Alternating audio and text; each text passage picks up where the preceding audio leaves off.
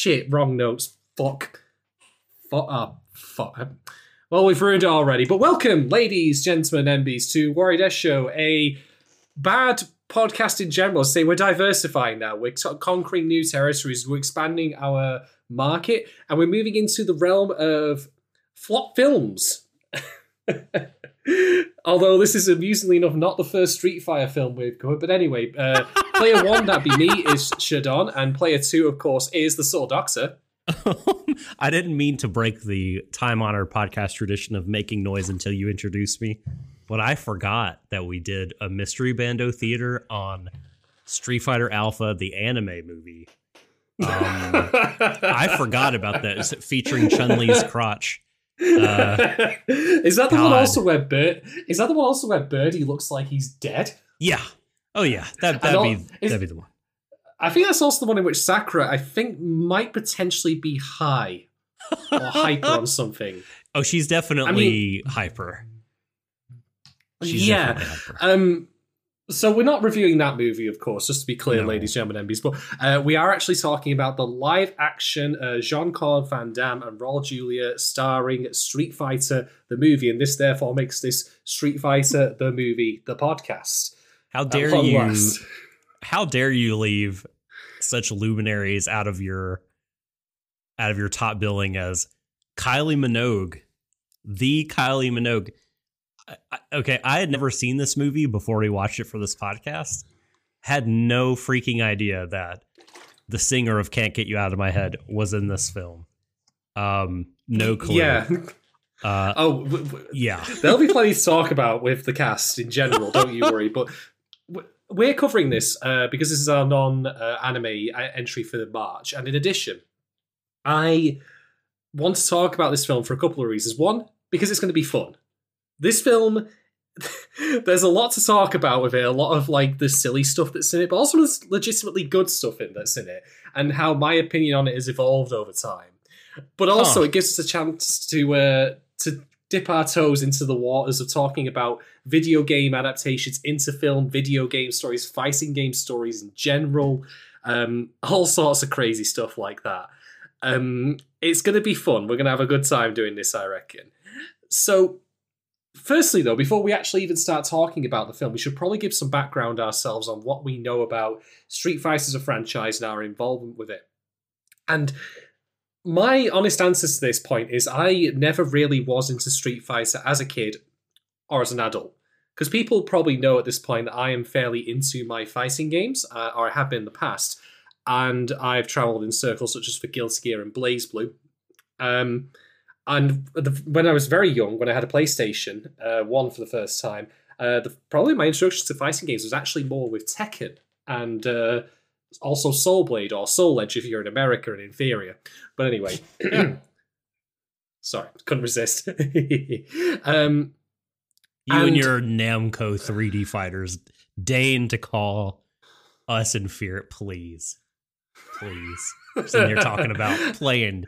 I mean, Soul Blade. I, I mean, I mean, what what what have you got to bring to the table, America? Rise of the robots. Oh. That's really bad. Wait, did what did what is the one uh that some people made that are famous? Um Shaq Fu? No. well, that's yeah, okay. We Shaq No, wasn't there one where they were trying to like make it and it was like didn't it have robots in it maybe and it was like supposed uh, to be yeah. the execution barrier is lower and it's now all about decision making you may be thinking of One Must Fall, actually. Maybe. Um, because that was definitely a giant robot fighting game made Seth by Epic Mega Capcom? Games. Was helping. No, that was from, that was that was published by Epic Mega Games. Um, no, who I'm these not... days who, de- who these days are known for you know the digital toy collection that is Fortnite, and also for the Epic Mega Store and being owned by Tencent, a, gi- a Chinese company with no shady Ooh, business oof. practices behind it whatsoever. But yeah, back in the humble days, they were they were making the probably the only good PC fire at the time. But anyway, yeah, Seth Killian helped make it. What is it? What was it? What does Seth Killian? What is the You're fighting thinking of Mortal Kombat? No, it can't, can't be Mortal Kombat. Surely Killer Instinct. Oh no, no, no, no. Um, it was like around 2018 or so. I'm frantically googling as we Rising Thunder. That's the one. Yes. That was like interesting. That's uh that's kind of interesting. Although that also may be Japanese. I don't really know. I don't actually know. I only associate it with Seth Killian, so I'm like, oh, America. But it could be. Hmm. It, it could also be not an American fighting game. We're we're not very we're Hmm. not we're not good at it. Except Mortal Kombat. You know what? You joked around in the intro. Uh, I I, you- I think I think Mortal Kombat. We we'll talk about Mortal Kombat during the course of this podcast a time or two. I I have some comparisons to make. You will indeed. I mean, never mind the fact that Mortal Kombat also received its own live action film. In fact, two of them, as a matter of fact, not too long Three? after this. There was a third? Oh well, so I, in in total, sorry, you're talking about right after this movie. Yes, there was just MK and the dreadful MK Annihilation. I was thinking Yes. about the recent one too, but no, I, I see what you mean. No, no, this particular period of time. Mhm, mhm. Um, I mean, there have, of course, also been other Street Fighter films, live action films since then. There was, of course, The Legend of Chun Li, which, you know what? I'm going to just put this out there, right? For all the problems that this film, the 1994 version, has, and there are many of them, and we're going to talk about them, it's at least trying to be entertaining. Whereas I think everything I've heard of that Chun about The Legend of Chun Li is it's like watching paint dry. It's just crap. Although, uh, to my surprise, when I was doing a little bit of research on this, apparently there was a TV series in 2014 um, called Assassin's Fist, I think it was. What? Which, for yeah, Street Fighter Assassin's Fist, it was a British television series, and I never heard of this. Completely and utterly Wow. passed me by. And apparently, that was, well, according to Wikipedia, which again, citation needed, was much more positively received. I mean, I don't even know, but uh, that just completely got me by. But yeah, as, as as it comes to Street Fighter, though, like I say, I never really played the games as a kid. One, because there were no arcades around where I lived, um, being in Manchester. Um, I was aware of it. Like it's a thing that people knew about. I think growing up at that time, like everyone knew what Street Fighter was. It kind of seeped into pop culture and public consciousness. Um, I didn't also, however, own. Um, well, I did have a Sega. It was called a Master System over here in the UK, but you know it as the Sega Genesis. Um, but I don't think I ever actually had Street Fighter on that. And then we went from the Genesis, I think, to the PlayStation pretty much in a straight jump. And we well, never thank God I you never didn't owned. have Street Fighter on the Genesis controller. Like at least the the out of the box one with only three buttons. Like br- yeah, brutal uh, for that for that game. I much prefer the the SNES where you. I mean, two of the buttons had some pretty bad latency, uh, the triggers, but at least you had the six buttons. Yeah, and I never owned uh, a NES or a SNES for that matter, so I never played Street Fighter on that. And then in my modern life, in my older like adult life, I never got into playing Street Fighter either. It just didn't appeal to me. But that's not me being derisive or derogatory. I'm just simply speaking to my own tastes here. Why do you hate Capcom? And look, they've they've done some fine things. You know, they they gave us Devil May Cry. Uh, They gave us Resident Evil. Um, uh huh. Uh huh. Keep keep going. They gave us Dino Crisis, I guess. We love Dino Crisis. Need to bring that shit back. Uh, look, right. They sort of Uh, are with their new announced game yesterday. I forget what it's called, but it's not a horror game. It just is you Well, shooting dinosaurs. So Well, it's it's funny that we mentioned announcing games because they did also recently announce Street Fighter Six in the most Mm-hmm. muted uh, like trailer I've seen in ages. Just just all they have is a logo, basically. A, lo- a, a logo that apparently was taken from a generic art asset site and just had SF6 put on it. Very sad I'm not even and kidding. hilarious. Oh yeah, yeah, yeah, very very Um, funny. Also, Ryu and all. uh, becoming increasingly yoked over the years. I swear, like he's been in some sort of pressure chamber. The the That's story thing for that think- game needs to be him on the run from like the feds for his rampant steroid use. Uh huh. And then there's also this new character, Luke, who I just like. I remember reading somewhere that he was apparently going to represent the future of the Street Fighter series. And every time I look at him, I, I just think you're like you're like that twerp who shows up in like um you know martial arts films who's the american who's like completely utterly useless it's like if you took um God, it's like he took the lead character of Big, Big Trouble in Little China and took him seriously. also, good Cry. luck. Good luck dethroning Ryu after all these years. many have tried in such franchises, and they have fallen by the wayside.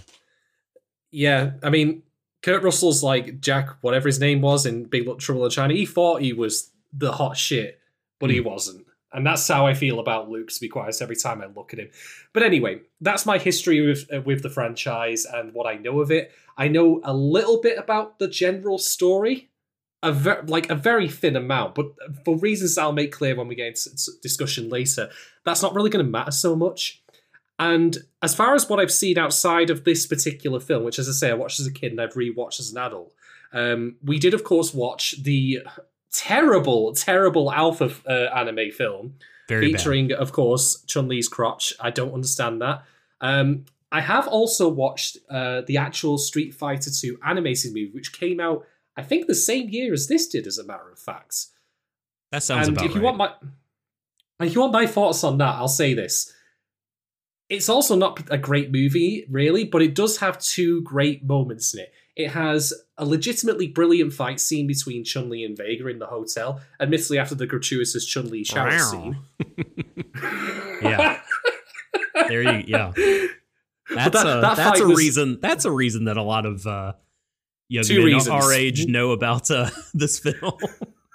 that was two reasons they knew about it. Hey. But I mean that that fight was great because it wasn't actually structured like a regular fight you'd think of in well Street Fighter it was her basically surviving an assassination attempt by Vega, and it was like filmed and animated. Well, filmed. It was animated and storyboarded in such a way where it felt genuinely tense. It's one of the best bits of the movie. The other bit, of course, being when uh, Ryu and uh, Ken managed to double Hadouken Bison into an airplane that then explodes.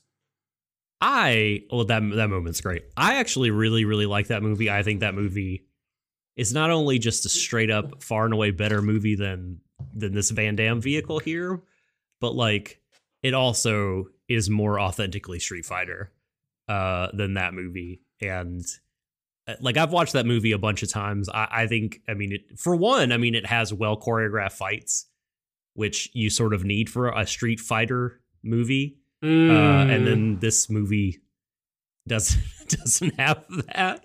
Uh, but no. I really like the animated film quite a bit, actually. Yeah, it, it's all right in my opinion, but I think that I think, my, as I say, my opinion towards this film, and we'll get to that in a little bit, has gotten more favourable over the years when I think I've tried to appreciate what it is. And I'll tell you what, given the behind the scenes production tumult that was going on with this, the fact that it was even mm. made at all hmm. is a fucking miracle. Like this is the film that would be, be produced if you if it was set to Guile's theme. I'm not even joking. Um, but what about you, Doc? What are what are your bona fides when it comes to just general fighting game knowledge and experience? Like, what games are you familiar with to lesser or greater degrees?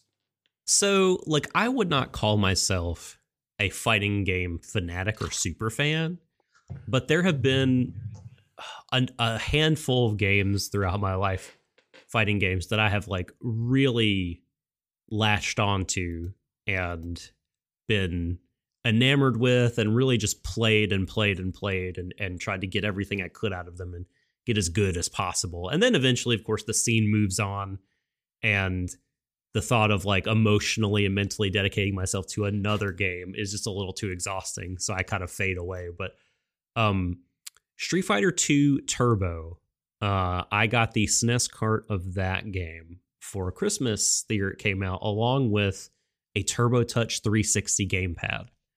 Um, mm. I don't know if you're familiar with this, but this control, you should Google it because it changed the game for me in fighting games because the D-pad, uh, what you know, the SNES D-pad is just the sort of four direction, the four cardinal directions. Uh, the TurboTouch 360 was like a flat surface with uh nine directions drawn on it and neutral. Yeah, yeah. And you could just slide your finger so smoothly across it and do the dragon punches uh, much easier. Like uh, you know, I it's I could actually Hadouken, like all kinds of stuff. It's like wow, like man, this really just opened things up. And I just played the shit out of Street Fighter 2 Turbo, like by myself, with my brother, with anyone I could get. I like spent a long time in the music box section of the options listening to the soundtrack. I mean, I just yeah, really loved that game. Um and then uh I mean other fighting games did over the years, Mortal Kombat 2 and Killer Instinct in particular. But then I think the fighting game I've been into probably like the most was and I think this for me is the pinnacle of of Street Fighter and that's uh Street Fighter 3 Third Strike. Um, yeah, you. There are a, there are a lot of people that I know of um, in fighting game circles who are big advocates for that game. And from everything I've seen of it, I don't really. If not, if I'm not mistaken, that might have also been the version which featured in the legendary uh, Evolution 2004 tournament where Daigo versus Justin Wong. And if you're an anime fan, you're probably wondering what the fuck am I talking about? um, so let's put it this way, right? If you've ever seen the World Cup and you've seen someone win on penalties like 11 10 or something like that, that's basically what happened in that moment. Um, I could I could spend an entire podcast breaking that that down, but just go Google Evo moment. I think it's 34. It might be 37, but you can try both of those. Uh, and just look up that clip and just mm-hmm. watch that room erupt when Daigo parries the Chun Li super. Uh, it's a magnificent feat of execution which was apparently deemed impossible at the time, mm-hmm. and it allowed him to win that particular set. Uh, he didn't even win the tournament, didn't even come close. but at that point, no one else cared.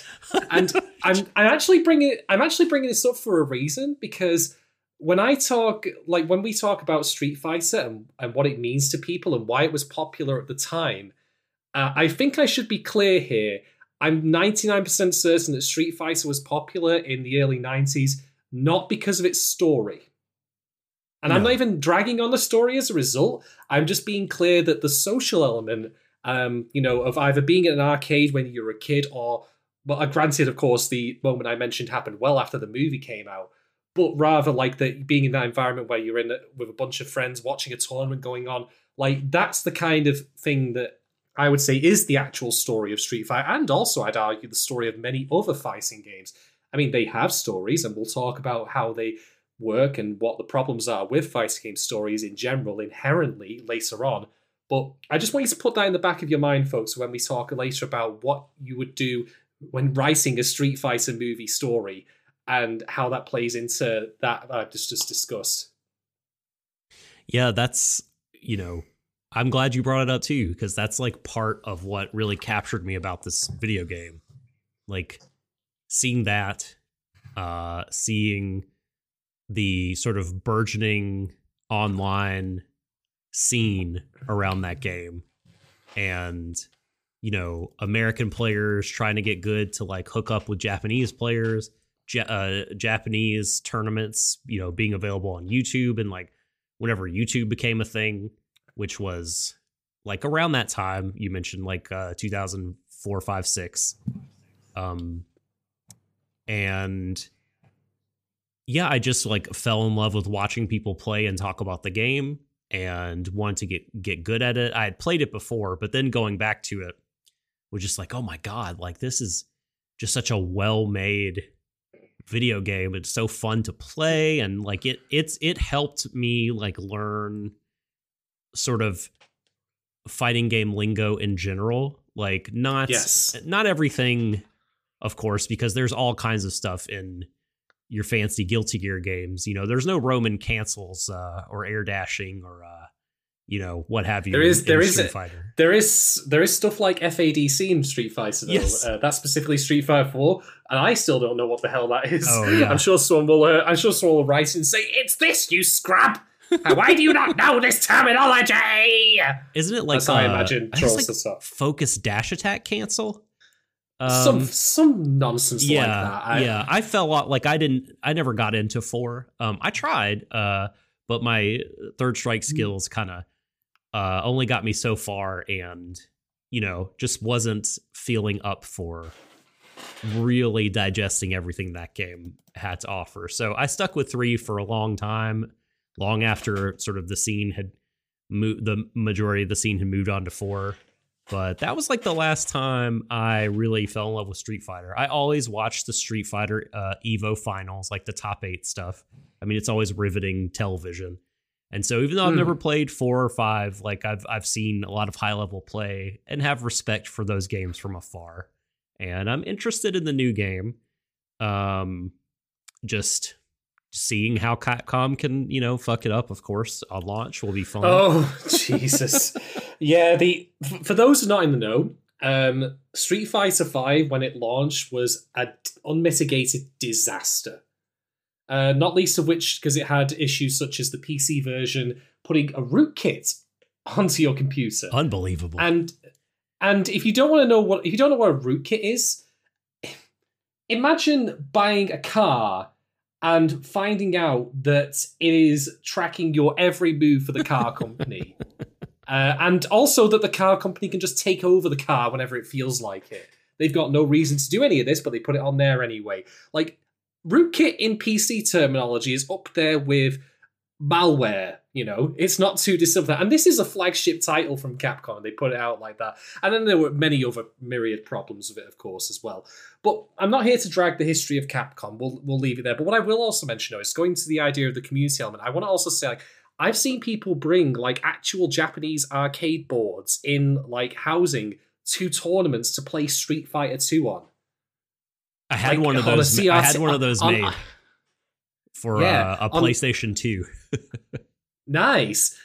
But yeah, this was the original arcade board, like in a, in a housing, and they brought it in with a CRT. And if you know what a CRT is, because you're old enough, like Oh, me, I see what you mean. I Uh, see what you mean. Never mind. I uh I, we were talking about a different thing. Yes, please continue. Sorry.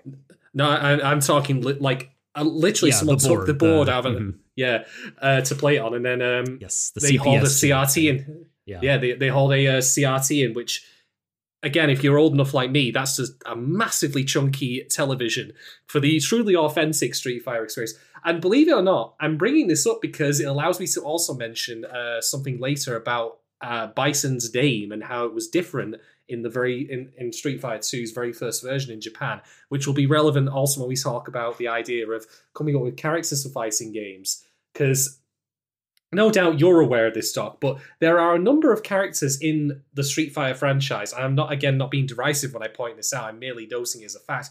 Who are either literally expies of real life um, martial artists or professional fighters, or in at least one infamous case I can think of, straight up an expy of a character from JoJo's Bizarre Adventure. I'll talk about all Which this later. that?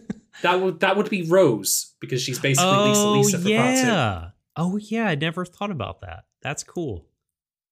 Yeah, and, again, I'm not even saying this to drag. I'm not. I'm not accusing of plagiarism or anything like that. I, I'm merely mentioning it because it's going to be relevant to everything we're going to talk about later about conceiving of a story. Because the plight of this movie, in my opinion, is in part the plight of the source material it's working with. This is again why I'm talking about adaptation and why it fascinates me so much. And I'm, I, I must stress again, I'm not dragging Street Fighter as a franchise, even though I personally not, am not a fan of it. It's just worth noting these things because it just all kind of in very small ways builds towards what's wrong with this film or what issues it has. You'll see particularly some characters in the film, such as DJ. And oh boy, where am I going to fucking talk about DJ when we get to him. DJ. Anyway. God. Anyway, we've we've talked a fair bit about, of course, our bona fides and such in our own history of fighting games. And there is something else I should mention as well, which is we're going to also be referencing a certain article from The Guardian. Now, this came out in 2018 and was written by a chap named Keith Stewart. Um, so shout outs to Keith for doing this. Um, he actually directly interviewed the um, director of the film, Steven de Souza. Now, who is Steven de Souza, you might wonder? Well, Mhm. he is the writer of Die Hard Mhm. and Commando. Yeah, he and he, he- also worked on like a couple like Judge Dredd, The Running Man, Die Hard. You know, he's um he has a lane. He has a thing that he does, and I would argue that he does it. Uh, I mean, pretty well. Like he's got an audience that he serves, and they are happy Yes. with his work. Definitely. Um, so we're going to be referencing stuff from this article a fair bit. We will provide a link to it in the accompanying social media post that this um, comes from.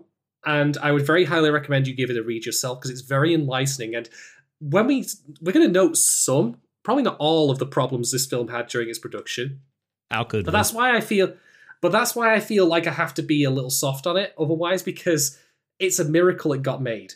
When we go even to half of the things that were going on in this film, um, you're gonna know that it's just it is just such a fucking miracle. But yeah, like going back to de Souza, I want to note something. How recently have you seen Commando, Doc? Specifically that oh, film? It's been a long time. A long, too long. Okay. Too long, it's quite true. But let me ask you this. Would you say that Commando is not it's not an intelligent film. I think we can all agree on that. But would you agree that insofar as what it's trying to do, it's an intelligently written film? Uh I mean that's not the adjective I was I, I would use to describe I would say it is successful in yeah. what it sets out to do. Yes, that's true. I would say the same also applies to Die Hard as well, because I won't call Die Hard a smart movie, but I'd call it a smartly made one. I think that was what the Red Letter Media's uh, Mike mentioned once about it in their review of it. And I'm mentioning all of this because I think that when it comes to the Street Fighter the film, I think that for the time, you probably couldn't have really done much better than de Souza given his actual writing history mm. for trying to do this material. I'm sure some people could probably cite other directors who might have had a different crack at it, but uh, for other reasons as well, I think we'll need to mention like that this film is not directed, I would say, at specifically um like all ages. I think it's more aimed for kids. There well, are moments it, it had a uh, it had like a G rating. Like this is the first pass of the film. Apparently, like uh, the, the it was ruled to be a rated R movie, and Capcom, who yes. had final say over everything, was like, uh, no. And then they did another cut, and it was rated G. so, but then they well, added like some swearing. Uh, to there's a reason for that. There's a reason for that, and that's actually cited in the article. Um, which is that at the time there had been a, a, shooting incident of some description, so the rating system clamped down even harder. It wouldn't have been an R if it had been basically sent off a certification maybe like a month earlier. It was just a victim of unfortunate timing. So, but I, I mean, the audience for this film, in my opinion, is aiming to be younger, and there's, yeah, I think there's two, I think there's like one particular reason for that, which is of course that the main fans of Street Fighter at the time were kids because they were the ones playing in the arcades and such. Yeah. They were probably older people, admittedly. Well, and then um, video games in general at this time in 1994 had not ascended to become like the kind of king of of media and pop culture. Like the the industry was not like this bajillion dollar thing that it is. It didn't have the same kind of credibility it has now, where you know everyone plays video games. It was just sort of a more of a niche hobby and sort of seen as something for kids, particularly boys, young boys to do. And so that feels like a smart audience to target with this movie's young boys. Yeah, absolutely. Um, so I think that's just worth pointing out there because, uh, in addition to that, I'm going to be mentioning something later, but uh, about this with a quote from a person named John Carmack, who you may or may not have heard of. Who's that? Uh, he we'll get to, we'll get to his quote in a, a later because I think it also speaks to another challenge, as I say, that this film was working with and adapting the source material. But we'll, I'll talk about that separately. But yeah, I think overall, like now's probably a good time as any for us to move on to giving our well, non-spoiler. Can Sorry, I quibble with you about something? So, uh, on one hand, I agree with you, right? That like the the pick, the choice of de Souza to write and direct this movie, it seems like a good one on its face. Um, however, I have to say, like the the sort of philosophy he took to creating this, I find a bit weird. So, according to Wikipedia, um, citing what is it citing? It's citing um, well, it doesn't really say. Anyway, uh, de Souza said that he did not want to make a martial arts movie, what he called a generic martial arts movie. And he described the film as a cross between Star Wars, James Bond, and a war film and which makes sense when you see the movie but i mean i have to wonder in an alternate universe like would this movie have just been better as like Bloodsport for kids you know, like a more straight up martial arts movie that was had more Yeah. fighting and was more interested in showing cool fights. I don't know. Well, you know, it seems like well- an odd thing to like go into Street Fighter and be like, you know what? Let's not make this a fighting movie. Well, well, here's the thing, right? The the the article that I've referenced actually has de Souza comment on that, and he says he didn't. I think what he was actually saying was he didn't want it to be written to be structured around a tournament, and so he actually, in the end, was going for that James Bond angle, which, as it turns out from what the article says, was also Capcom's original vision for it when they came to him. Hmm. So they kind of it turned out that they had the same idea. I'm actually of the opinion that this uh, we're getting ahead of ourselves a lot here because this is getting to talking points. So I'll, I'll save it more of this for later. But I'm of the opinion I'm actually think this is an okay idea. Um, the execution is what I think is questionable in certain parts. But we'll I'm good. We'll get all back to that later. So Okay. n- now is probably good a time as any for us to talk to talk about our non-spoilery thoughts and give a uh, very brief plot summary. Which I, I, you know what's funny when I say that, I then imagine what the full plot summary would be like, and I think that they would be identically in length if we if we were doing this stuff. So I'll let you go first, dog. What what did you think of this? In fact, before you even say you know, if I recall correctly, you told me off cast that this is the first time you've ever seen it. Is that correct? I said that off cast and on cast earlier. This is the first time oh, I missed that. Yes. I've uh, I've seen this movie. Uh, is for this podcast. I I had uh, when I was a kid and into Street Fighter. It was PG thirteen, and I I guess when it came out, I was only ten, so I my my parents wouldn't let me see it. And then it just kind of you know years went by, and by the time I was old enough to see it, uh, I had moved on and, and didn't care about seeing it. And then you grow up and you hear tell of how bad it is. Um, you know, how it just critically panned one of the worst movies ever, yada yada yada. Um, and I have to say, for me, um, I was sort of let down by how not just terrible it is. Like it's it's not this huge flaming pile of shit. Like it's not a car crash of a film. Um, and maybe I've just seen too too many bad things. Like we've seen some bad want- shit on this podcast. Do you want to go back to the alpha days? Is that it? I mean, that was pretty. you- that was pretty rough. Uh, I mean, and do you we. want the, do you use the crotch shot? I mean, the, the the alphas, the the uh, uh, bounty dog days, the the uh, Elfen Lieds of the world. Like, I mean, we've looked at some just piss. Uh, some, Um, oh, I'm I'm enjoying you saying this because it's making me realize I like I want to talk about this because I found it fascinating and and it's also like gives me opportunity to say to talk about the ideas of adaptation and such later on. But if you're hungering for something really bad, be careful what you wish for. I'm just gonna put that out there now. Oh, just you wait, just you wait, my I son. don't know if I my son hunger for. Well, I do. I always hunger for the Yeah, you, of course you terrible, do. awful film. But like, but yeah, I was sort of like, okay, and maybe um, it's a victim of of too much, whatever the antithesis of hype is, anti-hype. Uh, because like when I watched the, it was it's certainly a lazy movie. It it's for you know the sort of effort of the film is mirrored by the enthusiasm of effort of its lead actor, like Van Damme most of the time looks very sleepy and bored throughout this movie.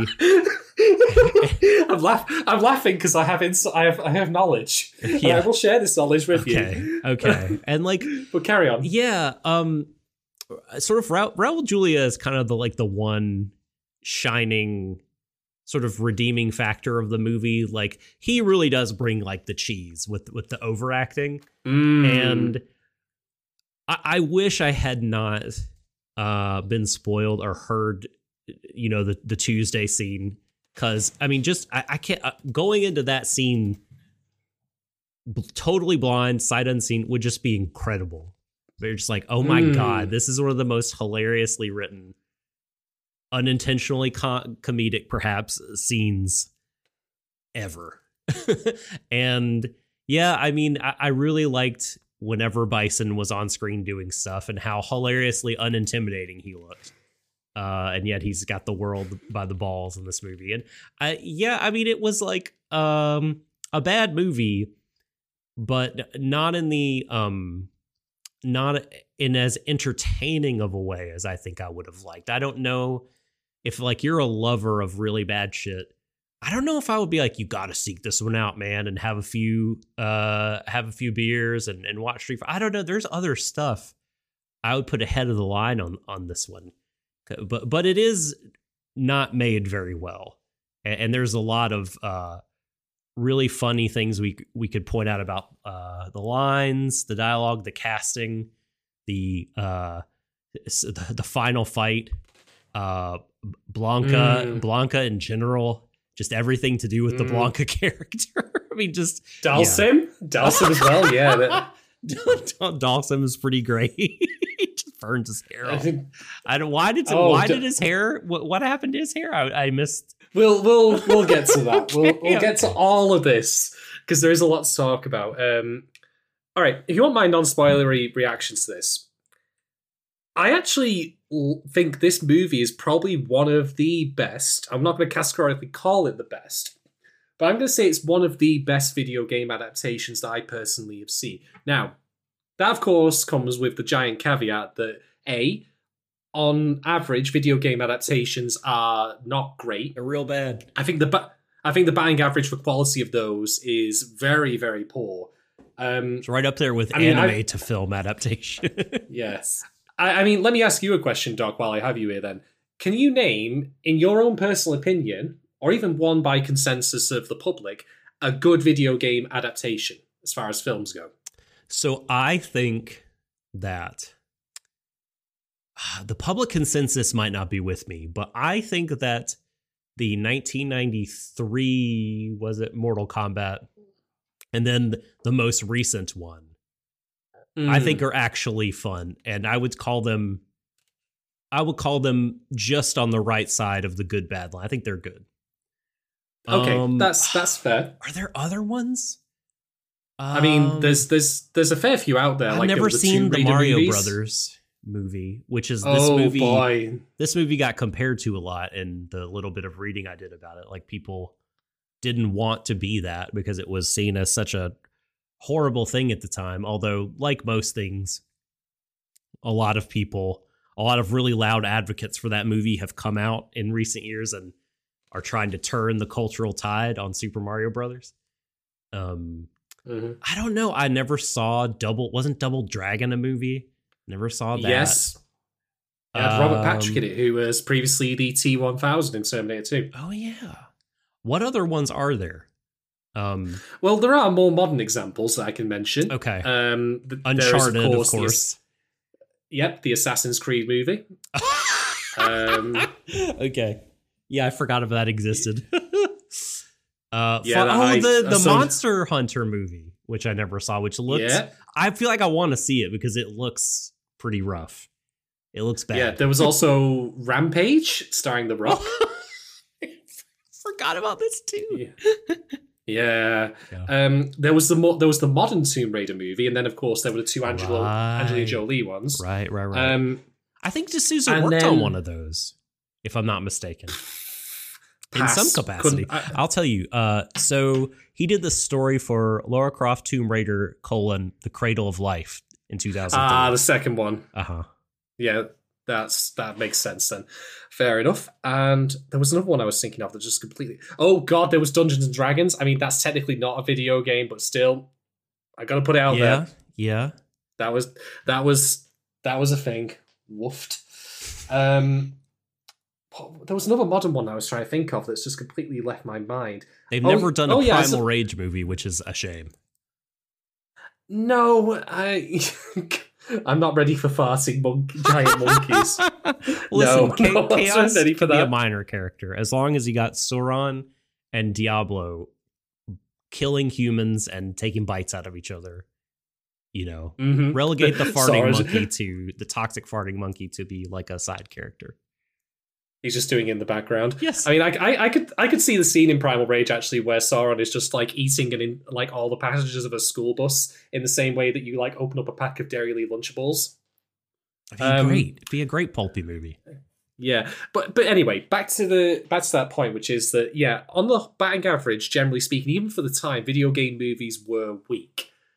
And they've always struggled. They continue to struggle even to this day. The most recent high profile case, of course, being Uncharted, which, I mean, you're making a video game that, uh, sorry, you're making a movie that is an adaptation of a video game, which in turn is a pastiche of mostly Indiana Jones tropes. So you're making a photocopy of a photocopy of Indiana Jones, which is going to cause problems anyway. I haven't seen it admittedly, so I, I, won't comment any more than that. But that's part of the reason why I didn't want to see it because I thought, why don't I just watch, you know, uh, Raiders of the Lost Ark again, or play the Uncharted games? I mean, that's one of the other key do that. problems that, vid- that video. no, no, Uncharted games are great. Are they great? Are they? Yeah, they're great. I, I really like them. Mm-hmm. I, anyway, anyway, dis- disagreements aside, they're sort of movies. That is another. But anyway, that, that all that said, like that's I think also part of the problem that video game adaptations into films have is that. Oh the God! You can always ask yourself, how do we forget about Final Fantasy: The Spirits Within? the bankrupted a studio. It was so bad. Set uh, Square do, Enix do it, on a do, course of like ruin for years afterward. Oh, like it, wow. people were like, you know, shunted off to different studios and people left. And God, it really set that company back for a long time. Well, we might have to cover that someday for the for the fun of it. If you really want bad stuff, but anyway, yeah. All those, like, all also, these Resident Evil movies, some of those are all right. I like the first one of eh. those with the Milla Jovovich Resident Evil ones. It was it was fine. I mean, it wasn't like you know hmm. incredible, um, I forgot Prince of Persia existed. Um, oh, didn't oh, there's Doom, the Doom movie. I oh, forgot yeah. about that. Silent Hill. There was an adaptation of that uh, 15 years ago. There was a Warcraft movie. Did you remember that? I never went to see it. 28% um, on Rotten Tomatoes. That was made by Duncan Jones, uh, David Bowie's son, oh uh, who previously had also made um, Moon, which is a brilliant sci fi film he's done some and he did source code like he's a legitimately good filmmaker and bringing warcraft off is amusing because it makes me again point out you can have great talent and it's still incredibly difficult to get this material into what can be considered a good product for the silver screen. Need for speed it's, with it's, aaron paul? God i forgot that was a thing. Ratchet and clank? All right. Remember the movie based on the game no. based on the movie? Or whatever it is no, I didn't. I didn't. Uh, Pokemon is cheating. Uh, These Pokemon movies uh, should not be on the, this list. The, maybe the more recent Sonic film counts as a decent it, one. Yeah, like my kids really like that movie. Um, I thought it was mm-hmm. like well made for what it was. There's a yeah. Max Payne uh, film. Who knew? I didn't know that. Oh shit! You're right. I forgot about that. God, like we really are like unearthing some. Hitman. Hitman has a movie. wow, how did they screw that up? 8% on Rotten Tomatoes, Shadon. We need to watch this. 8%. Oh my God. Wow. It, Hit, Hitman 47, it couldn't even achieve 47 as the Metacritic score. House of the Dead. Wow, wow, wow. House of the Dead. BloodRayne. Can I, can I, you're, you're getting into the realm of Uwe Boll movies yes. now. That's really brought about. And can I just say, the the idea of a House of Dead film, like the only way for me that a House of Dead film would work would be if you actually got a light gun in the cinema to play along with. Oh, that'd be tremendous. Um, tremendous. That'd be cool.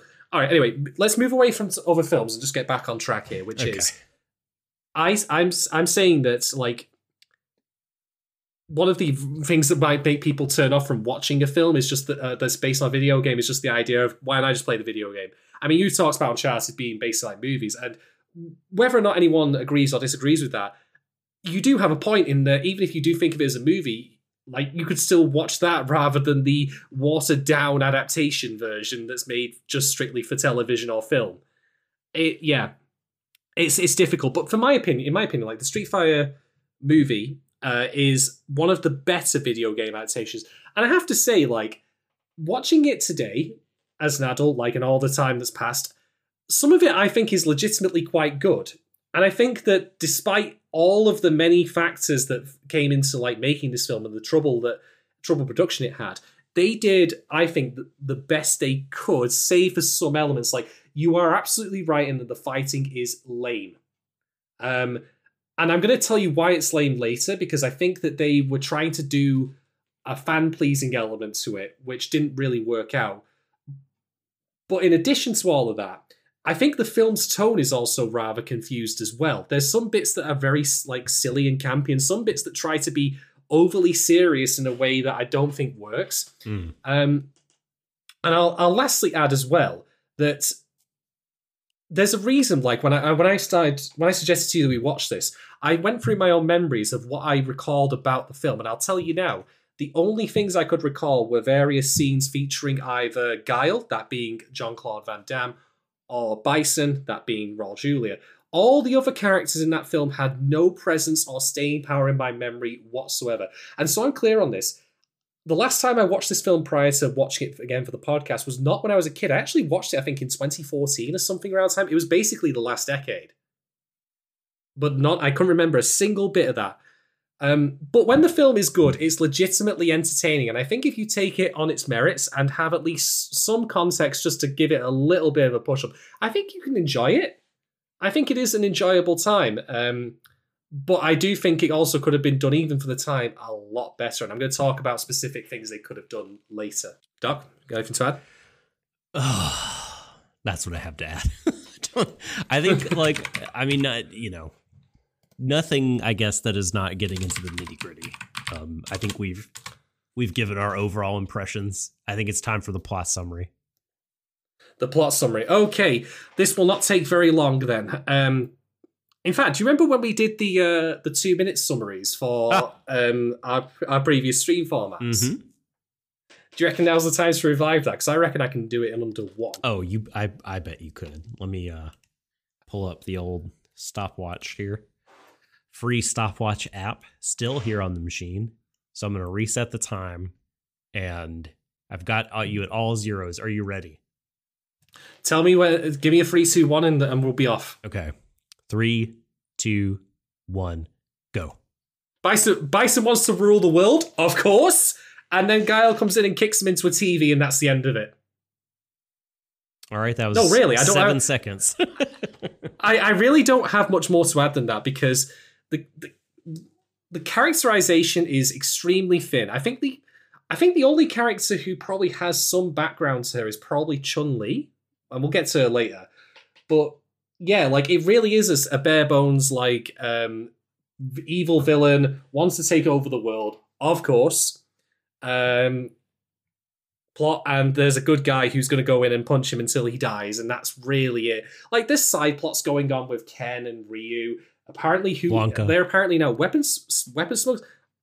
Yeah, you can you can tell what the uh, you can tell what a plot Blanka has based on his name. It's blank. Ah, Hey. Uh, God. Um, and there's other stuff going on, like with other characters, but it's it's all irrelevant. And none of it really matters. Um, uh, I actually, as I say, I don't mind the in, the idea of the plot though. Like, I don't mind it being this James Bond thing where there's a secret base and all that. Um, partly because it allows for some very fun set like set designs. Like the, we'll talk about the Tuesday scene in a bit because there's some great little details in that that I really appreciated. Um, but also because I think that, well, I don't even need to think of it. There's evidence of it. If you try to take Street Fighter in a more serious direction, which I'm not saying you can't do, but I'm thinking the difficulty ramps up a fair bit. You end up with Street Fighter: The Legend of Chun Li, Mm. and ew, I think I think some silliness is inherent Yeah. to the material. Yeah, even like um the I think it's 2004 maybe it, it might be actually older than that. There's an anime TV series called Street Fighter 2V. Um oh god, it's much uh much older. It's from 1995. I guess it actually didn't come out uh until like the early 2000s but um it's an anime tv show i really really liked it and it because it has like 38 episodes to kind of do things it you know weaves in silliness but uh also seriousness and uh yeah i thought i think that's actually worth your time uh i i enjoyed that quite a bit do we also want to mention the amazing uh, American-made Street Fighter animated Oh series? goodness me! of which I know of which I know very little about, apart from the wonderful beam of uh, Ryu and Ken doing uh, Shoryuken uppercuts, and then their faces merge into one down the middle. Um, and of course, there's also that great there's that great gif of uh, Guile having won uh, a fight in a ring, and people are just throwing rotten fruit at him, and he's just completely stone faced, yes. which is great. Yes, And and the funny thing is, like, I say I don't know much about the show, but I think to myself, like, looking back on it, like, from what little I do know of it, that's probably a reasonable tone to set for the material. Mhm. You know, it's it's a, it's a fun, silly Saturday morning cartoon kind of thing. Why the hell not? It doesn't need to be anything serious. Um, okay, so all jokes aside, like we'll we'll go into some talking points in a moment, and I want to just stress though, like I don't think this film is good, but I do think that the idea that it, uh, that it has, like the ideas it has, are not unsalvageable. Like I think they just need to be executed there, and certainly executed with far less external. Um, how do we call it? Like uh, God factors coming in here, you know, like where acts of God, because some of the stuff that was going on behind the scenes, I, I legitimately still am stunned it even got made. yeah. So let me fir- let me get into my first talking point by revealing something about what the film's production. You said that John Claude Van Damme was extremely sleepy throughout all of this. He he looked very unmotivated. Yeah. Well, straight out of the Guardian article, I will tell you he was actually um, in the middle of a massive cocaine addiction. Why should I'm I'm sorry for laughing. You shouldn't laugh. I mean that's terrible, but uh I mean that would that certainly explains something. Yeah, because you like I don't really know much about Van Damme or his movies. Like I know he did Timecop, I know he did Bloodsport. Um, I do find it a bit odd that they cast a French dude um, or someone with a French accent for uh, all American guy L- like character, Listen, but he they- was also a big star at the time. he he was and I mean I know that the actor who played T Hawk is uh Cherokee, but I mean they That's they, they, actually, they actually they actually don't care. this movie does not care about things like that. Uh, so it doesn't No. surprise me too much that he's you know, and they have like you know Japanese people in the army uh, and things like that, like the or the AF, I guess as they call it in this movie. Like it's it's more of an international uh, organization, uh, or at least I mean represents America as the melting pot uh, that it that it claims to be. Um, and he was a big star at the time. Um, and he also got paid a little less than a quarter of the entire production budget, according to the notes Yep. I have. That sounds about right. And actually, we should probably mention that because this will also tie into the problems the film had. So, the budget for the film was originally $33 million, but then it eventually ended up at 33 million. So, an increase of 10%.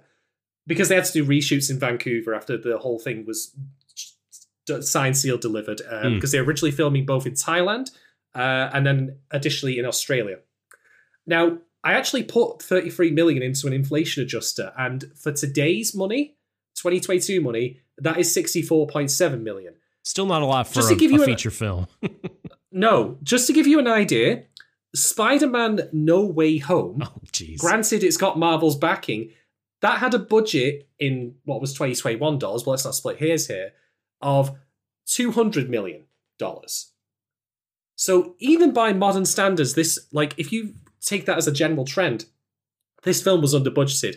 And then, of course, you had Van Damme's um, salary and you had Raul Julia's salary specifically that vacuumed up a substantial amount of the uh, of the finance of the film and left them with little else to work with. And so, therefore, it's a stunning thing to me that like the film has what it has in it. It's got a boat chase in it. It's got like various scenes in like you know uh, seedy bars, like a ring that the Vega and well Vega and Ryu are supposed to find. I'm going to get signed a bit because that pissed me off. um, there's a you know, and then there's Bison's lair. Bison's like a you know private lounge like bedroom area, which I definitely want to talk about a bit. That's where the, the famous Tuesday scene comes in. the lair The, gave the me secret lab. the the lair gave me big like Teenage Mutant Ninja Turtles the movie vibes. I mean, something about the Mhm. whole ambiance of the movie felt, you know, maybe it was just the tone. Um, Okay, but yeah, but six, you know, 60 sixty million dollars. I'm surprised, eh, honestly, that it it feels like they could have done maybe more with them. Like, so that's one fifth of Spider-Man's budget, right? Because you like, what is it like? You said three hundred million versus sixty no, two hundred. Okay, so like 200. um a quarter then, or a, a little uh more than a quarter.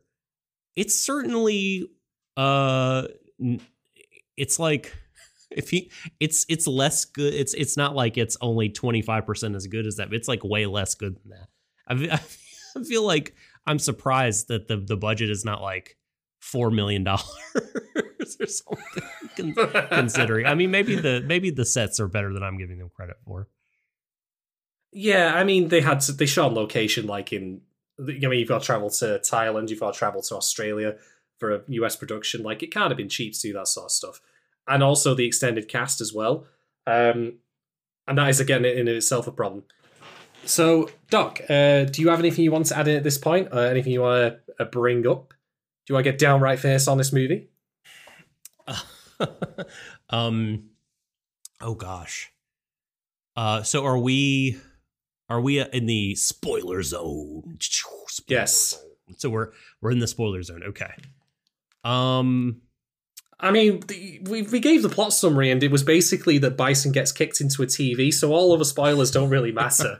I wouldn't call this like Odd Taxi, where we had to keep ourselves pretty stum at various points on what was going on.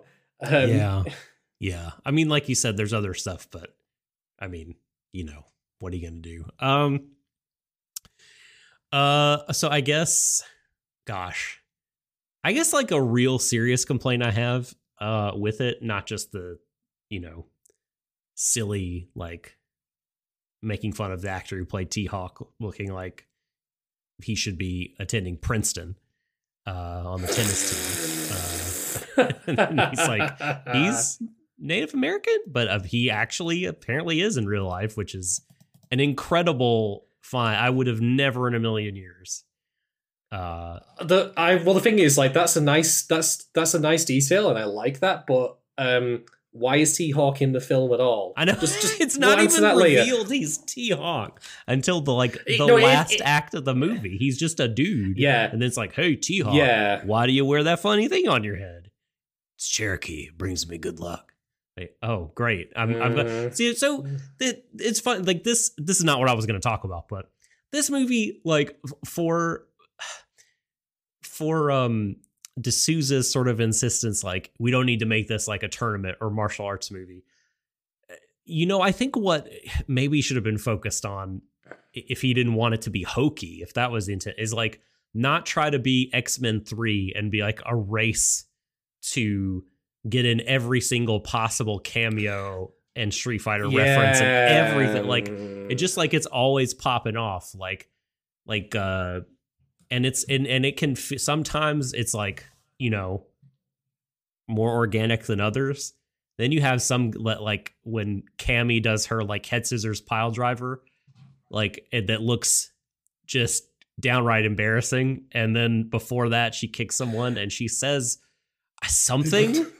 my my Can, uh, I, can I can I interrupt you there? When you said downright embarrassing, was that the combo notation? yes, for it? exactly, You- exactly. Down, downright and then embarrassing is the button. press the embarrassing button. Exactly, exactly. Uh, I, just things like that are just like, oh god. And then like, yeah, oh, he's T Hawk. I'm glad we found out an hour and fifteen minutes into the movie.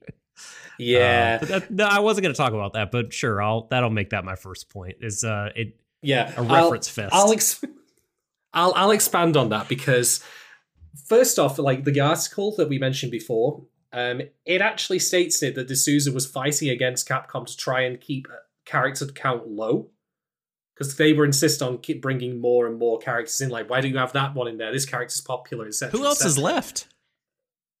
Uh, that's a valid point actually, based on the Street Fighter Two cast. Well, I mean, were they wanting to bring in the alpha characters? Alpha, I guess, was out by this point.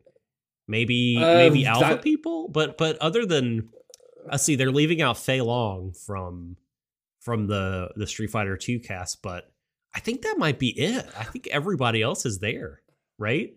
Yeah, I I think so. Um, in one form or another, even though they shouldn't be. So okay, here's the thing, right? Here's the thing, right? This is where I get to have my long-awaited screed on fighting game stories.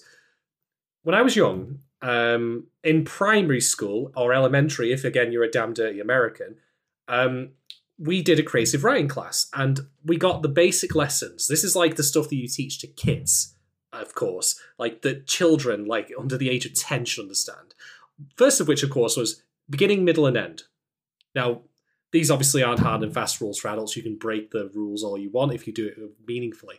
The other of which is keep the number of characters necessary for your story as low as you possibly can. Now, of course, there are writers who can do perfectly well with a very like loaded cast where there's dozens of individuals. The one that springs most prominently to mind is, of course, George R. R. Martin uh, with Game of Thrones. His primary problem is just procrastination more than anything else. Yes. But then again, that's his prerogative, and I'm and given the fandom around that particular franchise, I'm as far as I'm concerned, if he never finishes it, fair play to him. No, Um, no. anyway- Finish it. Finish it. God damn it. Write, write the books. Please. You want him to do a fatality on his books? don't, don't, finish him. don't let Brandon Sanderson finish it. You finish it, George. You can do it. oh, you, oh, you, oh, you mean Bed and Breakfast? Yeah, I heard about how they fucked up the ending of that show, and it made me very glad I never bothered watching it. I felt very vindicated that day. But anyway, back on topic. So, okay, you have this rule for any given story that you might be writing, and I want to stress that this is for across any media, any medium. So it can be books, it can be television, and it can be video games. But, Doc, what is one of the key ingredients you need to make a successful fighting game? The fighting. Good. Well, good, that. Good fighting choreography. Uh, yes. and people that can really fight. Um, and then you Mhm. maybe, uh, what are you driving? Do you, you need a uh, pro- protagonist? I don't know. No. Are, you need you, in order to make a good fighting game you need a diverse uh, and ah, you need a diverse roster. You need a lot of characters. Mhm. so these two elements this rule of keep your characters minimal for story as low as possible and your fighting game game elements um, are in direct opposition to each other from the get-go. And this is only gets more pronounced as the series uh, as the franchise goes on. Uh, I mean, to put it in perspective, like let's take the BlazBlue franchise, which I have played all of the iterations of. When that first came out, uh, it was 12 characters, and it's now something like 30. mhm. Now, some of those characters are alternate versions of the same person. And this is also true in other games. Like even Street Fighter has this, uh, where you've got Ryu and, of course, the incredibly nuanced counterparts with Evil Ryu, which I'll never stop. never- Yes. I will never stop finding it funny. Also, uh, I want to give a shout out to the Switch version of Street Fighter 2, which added Violent Ken. Oh yeah, no. So Violent Ken has been. uh I think that was an when SNK versus Capcom came out, which is so the these two companies, very popular fighting game companies, wanted to do a sort of collab versus game uh, in the style of Marvel versus Capcom. So Capcom did the Mhm. first two games, uh, Capcom versus SNK one and two, uh, two in particular being very good. Um, SNK got to do SNK versus Capcom, and that is, I believe, the first appearance of Violent Ken. Uh, and Mhm. that's really he, he was in the. Yeah. He, he was in the Switch version where it was released, but I just find it amusing that that's the twist they did on him. Where, like, we need a new version of Ken. Oh, he's violent. Job Yeah. done. I thought you were gonna I- say I- probably- Ken. Like I thought you were gonna make fun of like Ryu and then Ken and then Akuma. Well, that, Kalki, that, that and then Sean that is and Sakura. and, and Oni. Yes. Don't forget him. I, I, we could go on, but anyway, you as I say, you have this thing uh, here with BlazBlue, where okay, yes, they started for twelve, now there's thirty, and some of them are iterations of the same character. Fair enough, but that's still a substantial amount of story that just has to be written if you want to make anything meaningful by it. And you're juggling so much stuff. It you do run into cases where characters don't get like anything to do really in a fighting game story, just because again these two uh, principles are in opposition to each other. Do you remember how many char- playable characters the original Mortal Kombat had? Well, I, Not I not including you the know what? bosses or secret characters. Seven, seven characters. That is You know that's what's pretty funny? good. You know what? You know what's funny? I was going to make a joke then that the number I was that including or excluding all of the various ninjas with the different colors Uh, well, You've got Scorpion, you Sub Zero, Reptile, Smoke. Was Ermac one of them? Ermac, I think, might be one. Those are all secret characters that appeared in that I think as playable characters in two and later. Maybe you could. I think maybe you could be Reptile in secret in in MK one, but like out of the box, you know, you couldn't play Shang Tsung or Goro or Reptile. You just had the seven characters. Only two ninjas. Mhm. Only Scorpion and Sub Zero. Yeah. So all of this being relevant for the film, like I think that's one of the reasons why this film was going to have such difficulty making becoming like a conventional story because there's so many characters that you would then argue, of course, this being adaptation, why include them? And the thing is, there are some of them that I think could have been cut entirely. T Hawk doesn't need to be in this film. Dhalsim. He does nothing. Dol- oh, just you. I- I've got something separate I want to say about Dhalsim, Okay. so I'll come to him in a bit, and and by extension Blanka as well. oh, um, good D- God. DJ, DJ, Yes. uh, by like Bison's, uh, I don't know, telephone operator for all he does. Really, he he doesn't need to be in the film. DJ, check my bank account. Basically, yes.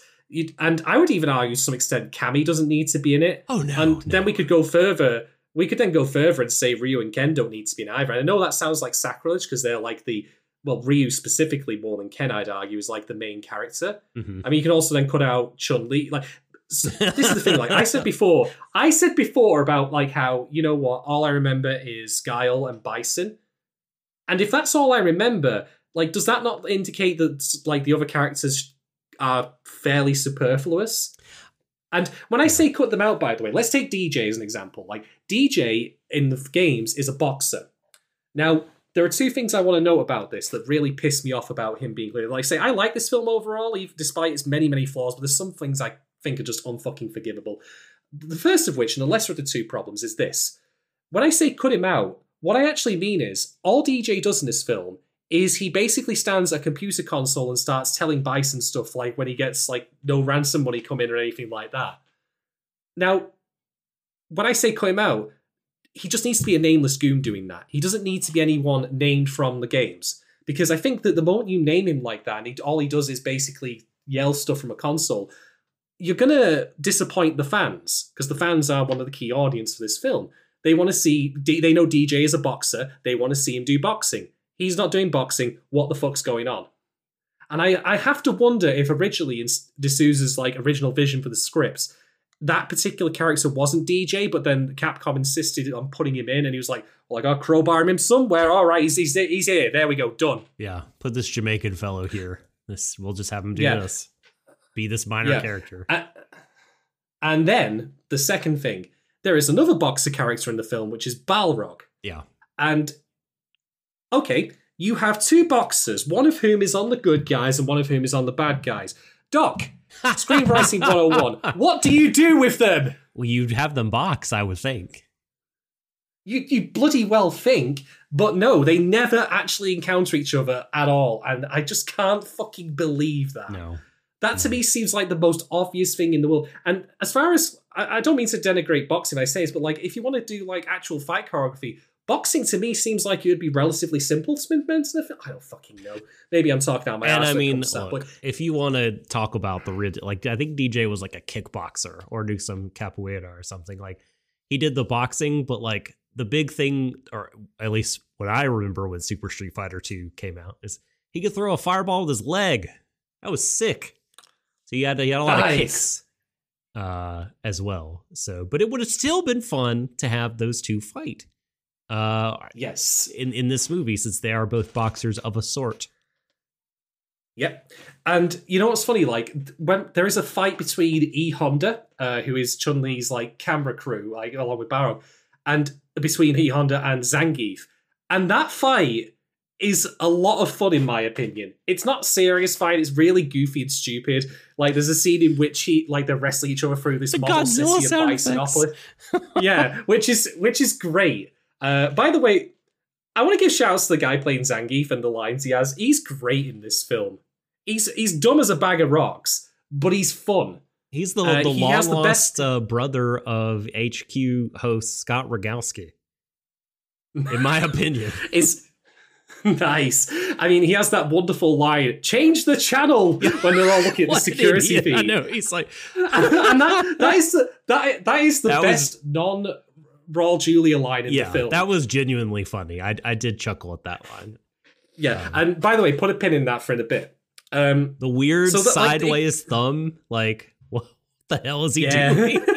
like, he's a, he's sort of a character. Yes, I, he's like in the tier just under M Bison for being characters in this movie that I actually enjoy. Uh, any anytime Yeah. Zangief was on screen making weird faces or you know palling around with people like or just being dumb, I enjoyed it. Yeah, absolutely. So that's this whole thing about like the number of characters. It is a legacy, it's a holdover effect from adapting the game. And I think also from some extent corporate interference from Capcom. Because I agree with what de Souza says in this article that in The Guardian, that he wanted to cut down the number of characters, but I think he just simply wasn't allowed to. And that would have made the film much more streamlined. And I think it would have overall been better for the fans because this film, in my opinion, to move on to my next talking point, is very focused with fan reaction in mind, which is why the fighting is also as very stale as it is, because it has to have all of the special moves in it. Um, we get the incredibly lame Hadoken and Shoryuken bit from Ryu and Ken during their fight with Sagat and Vega. Very Which bad. the Hadoken is just a it's just a flash of light on screen. Someone took a picture. Shoryuken- Someone took a picture off screen. yeah, yeah, you're, you're right. You're absolutely right. Uh, and the Shoryuken is just, I mean, for one of the most iconic fighting game moves ever, that I think even people of the general public who might not know about fighting games in detail would know what it is. Like, it looks terrible. it does. And then, of course, you have uh, other things, like, for example, um, Guile doing, like, flash kicks on Bison, and Bison's own Psycho Crusher, which is the bit where he levitates and tries to he didn't punch- spin. He didn't spin at all. Uh, There was, yeah, or burst into purple flame. Very disappointing. Sadly, sadly not. No. Uh, so, I mean, thank God we didn't get Chun Li's helicopter kick. I think that would be too much for me. No lightning legs. I think that was that. Yeah, I think that might have been in Chun, The Legend of Chun Li, though. So, yeah. Uh, anyway, so I'm mentioning all of this because the other problem with adapting a fighting game is you then have to not only beyond like the story challenges, you also have the fan element, which is fans want to see the moves. I mean, I talked before about when this the animated movie from the same year, the, uh, the one featuring the fight with Chun Li and Vega, but also, of course, the double Hadoken moment, which was infinitely better looking than it was in this film and more awesome because you know the Hadoken biced into a plane and it exploded, and it was pretty b- badass It was great. But this is also a thing you have to deal with, which is balancing the need to make a film versus what the fans might want. Because if there's anything I've learned over the past 20 years of like observing the internet from afar and watching, you know, the evolution of fan discourse, it's that fans do not know what's good for them. Like you see shit like, you know, like people demanding like stuff like what happened with Rise of Skywalker and all that. And so, as much as I hate to say it, um, you would probably be better off having the fights not have the special moves at all. I think Or from what I read, uh, that that's what he wanted to aim for. Like that he wanted to cut back on all the supernatural uh, or, or special effecty kinds of things, and get this, save them for the sequel. oh man, can you imagine that? Uh, well, that would have probably been the one where they introduced Akuma, uh, more than likely, I suspect. Great. Although that would have made no sense given that Ryu and Ken, well, Ryu Yeah. specifically was not the main character of the film that preceded it, but never mind. So you're, you're running into this problem as well where the primary audience will be fans, and fans want to see special moves and such. Uh, and also things like the iconic outfits, like Ryu and Ken end up in their specific, like red and white garb, for example. But But but, the- Cammy, the problem with that is Cammy never, you know, look if you're gonna make a Street Fighter movie with Cammy, I'm sorry, but she can't wear pants. That's the rules. Mhm. Kylie Minogue the should have taken the pants off, just for Yeah. you know, for no other reason than you know to be accurate to the source material. That's that's all. hmm of course. I mean, T Hawk also looks nothing like he does in. I mean, T Hawk. Just to get- to give you an idea- skinny white looking. Yeah, to, to, yeah. To give you to give you an idea, um, people who might not play fighting games, T Hawk in the games is what is called a grappler, and they basically are the ones who do all the big chunky throws. Like Zangief is a grappler, And Zangief in the film is played by a big dude who looks like he could throw you across the room like a rag doll. Uh, T Hawk is also meant to be a grappler, but he's played by a regular dude. And this is why I say also that T Hawk didn't need to be in the film at all. He could have just been a dude who's with Guile to like say exposition.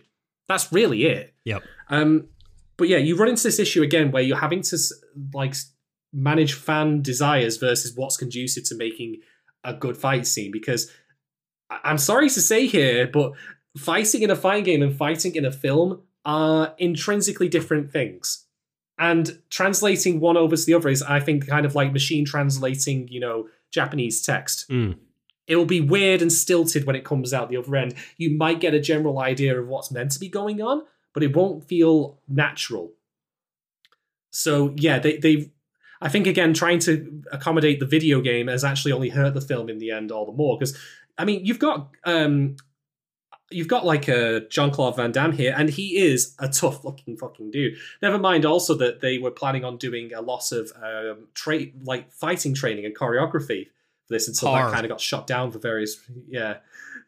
So you have that problem as well where fans like fan desires and concessions for fans made the film worse. But they want to see I mean you also want to see the Shoryuken and the Hadoken.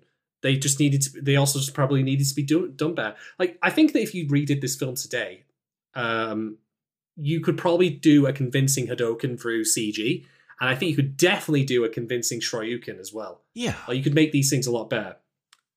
Totally, totally, and you know, I, I heard you talk about the choreography. I think some of the characters or peep actors rather were eh, undergoing training for their scene like an hour before they filmed their scene to do their fighting Mhm. game move, um, which is not good.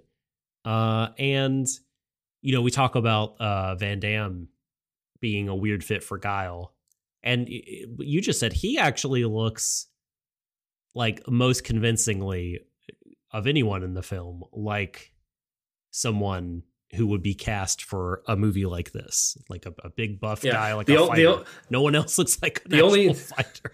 Yeah. The only thing he's missing is the hair. But Yeah. well, Yeah. I think I think that I think given um, Van Damme's like you know diff- the, how difficult he was to work with because of the fact that he was hoovering up cocaine like a fucking shark vacuum cleaner, like a Henry. Um, I think he wouldn't have wanted to style his hair that way, although it would have been great if he did. Um, anyway, I've got plenty more to say on that, but I'll pass the book. I'll pass the baton back to you, Doc. Obviously, uh, what have you got to say? What's next? Uh, so I mean, more on the fighting. I think what I was gonna bring up first is that like the fighting. Um, I think you know you use the word lame, and I think that that is the word I would use until the final fight, because I think the final fight is far worse than that. I think it is a downright awful. Just like a non-stop almost sequence of like hard cuts so that yeah, we don't see any actual strikes like or people you know attempting kicks or punches we see the all that's in the frames are Van Damme or Julia reacting to a limb and then cut to the other one reacting to another limb. And it's just disorienting difficult to tell what's going on when they're fighting in close quarters. You know we get the flash kicks which are are fun but even those are not shot in a way that look particularly convincing.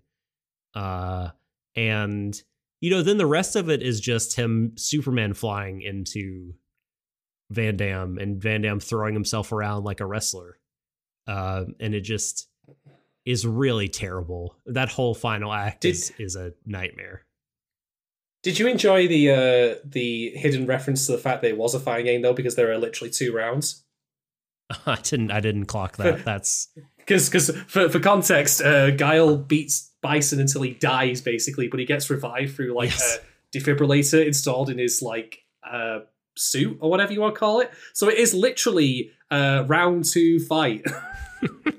and I that's cute. That's also not the last cute reference, but I'll bring those up in a bit. I think Um, in the home video release, isn't there like an after credit scene of him reviving again for the Yes, sequel. There is. I did. I did not see that. I didn't know it existed until earlier today. But, oh boy, yeah, it wasn't. It wasn't going to happen, unfortunately, because this is where I have to say, I have a feeling, and there's no evidence for this. This is just a feeling, but I have a feeling the reason that the final fight is the way it is is probably because of Raul Julia. Now, hold on, folks. Don't start sending me hate mail because I'm like, not being critical of him at all. Because I, this is something I need to tell you, Docs. I don't know if you know this. Raul Julia uh, had stomach cancer while this film was being made. I saw Rackham He was- talk about that in the forum, in the not Yeah. the forum, the Discord. Forum, Discord, Yeah, it's IRC. It's all the same. chat by another name. he- yeah, yeah. He he was he was really really unwell. Now, Raul Julia, by his trade, was not the same kind of actor, of course, as Jean Claude Van Damme was. Van Damme was an action star, was. I mean, Raul Julia probably most famously known for doing Addams Family, I would say, but he's also hmm. done a ton of other stuff, but definitely not action works. Um, so between those two factors, I can't help but wonder if they were fighting like against, well, you know, factors they couldn't control, like that they had to film in such a way because, I mean, there's a little bit of this I find a little off-putting, given that this is like you know, ultra healthy Van Damme beating up. Raul Julia, who's really sick, like there's something a bit off about that, but at the same it time, was I just a think stunt like, double, I'm sure. Yeah, Because, like I said, the actually, way that you fight men- is shot, we never actually see Raul Julia get struck, or Van Damme for that. matter. Yeah. they probably could have got around with some creative editing and such, but yeah, that um, part of the problem as well was that because Raul was so sick at the start of the filming, um, they actually had to film his scenes at the end of the shooting. Um, like they had to redo them in a different order. So, and again, I'm not even, I'm not trying on Raul Julia. Like he's the best part of this movie by a long shot, and he's an absolute professional to the end. Um, and it's tragic what happens to him but uh, I mean, this factor got in the way of what was going on with the film, and I can't help but wonder say if that impacted the action scenes as a result. Um, but I do agree with you that the final fight is lame, and the, I have to say this also is where I will talk about ADR because there's a line as Bice, sorry, as Guile Van Damme is running away after kicking Bison into TV, where he says, "You're off the air, Bison," and it's so clearly ADR'd in, and I hated it. It's so shit. It's crap. yeah, yeah. It was really bad. Oh. That reminded me again of Cammy, whatever she said. The subtitle said the rough kick, but I'm pretty sure that's not what she said when she did her. Well, there was there was also a scene when they, yeah, there was also a scene of them walking up to the temple, which was Guile, T Hawk, and Cammy, and they have like dialogue saying like, you know, this is a temple, and it's so clearly ADR'd, and it's so clunky. God, that always cracks me up, dude. But yeah, that you're off the air. that was like that's where the the de Souza writer influence, you know, comes out of the water like a like a large whale. A line like that. You're off the A air. white whale. After he got thrown into a television. yeah. Oh God. I, yeah. The, there's some parts of this film that I really like, like the change the channel line, and of course, pretty much ninety nine percent of what Raul Julia does. In fact, all of it basically. Did you But like there's some bits of it I just think Go ahead. Go ahead. there's there's some bits of it I just think this is just cringe. Yeah. It really well, yeah. It really is. Did you did you like when uh Sagat's gang of criminals shot tennis balls at Ken and Ryu? Uh, couldn't they have just replaced those with blanks? I know. Yeah, I mean, I mean, they did it to Guile. uh, that. Ugh. Comes to think of it, actually, we need to mention Guile fakes his own death in this film, and he is eventually found by Chun Li in the morgue. What if she never went there?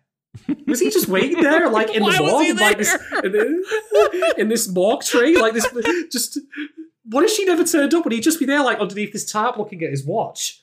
Chun Li, by the way, Oh. dressed dressed in the worst ninja outfit.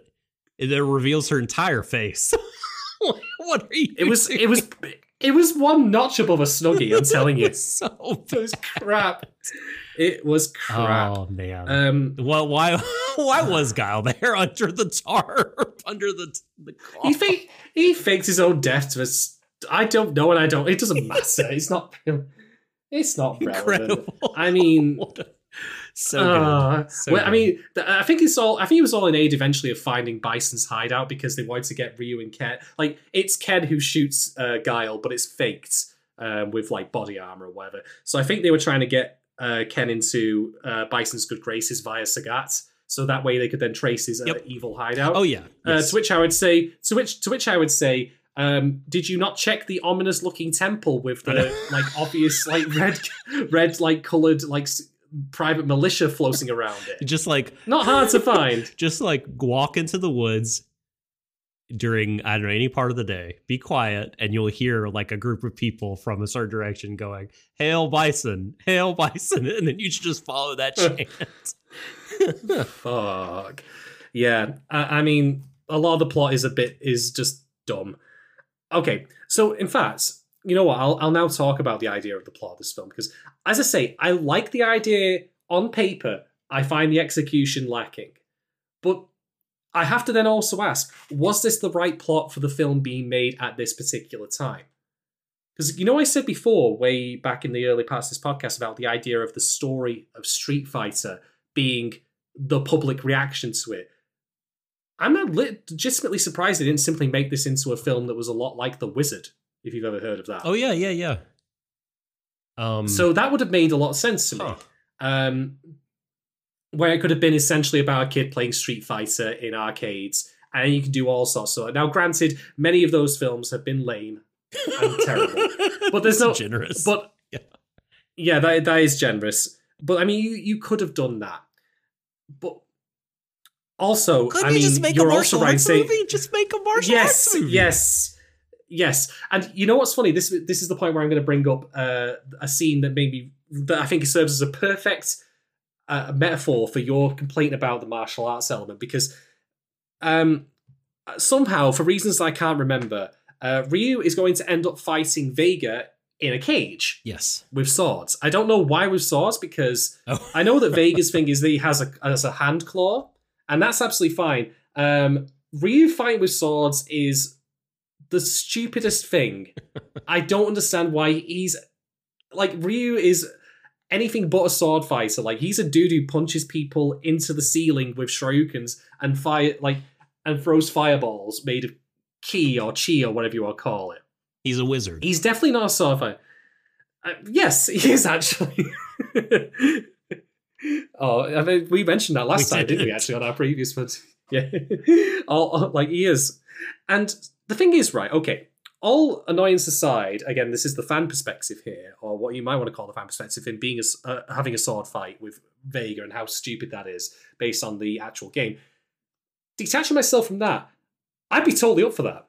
That would be a great fight, I'd reckon. Like, you know, you'd actually get some proper martial arts going here. Like, Vega's a buff looking dude. Like, you know, it's going to be, it looks like there's going to be a real good scrap here in a cage. Um, and then Guile literally drives a tank through into, into the arena to arrest everyone. And is that not the perfect metaphor for how you feel about this film and how the overall plot just keeps getting in the way of the actual good fighting? Yeah, it is a good metaphor. And that scene lasts It is. forever. Like they show It does. the tank or whatever from like four different Mm. angles driving into the cage before Guile I- pops I out like and to- says you're all under arrest. I like to imagine that um, Van Damme, because he was coked up, did that by accident. he just stole the vehicle, and they decided, well, we're not going to be able to rebuild the set now. We might as well run with it. But yeah, like that should have been a fight scene between Vega and Ryu.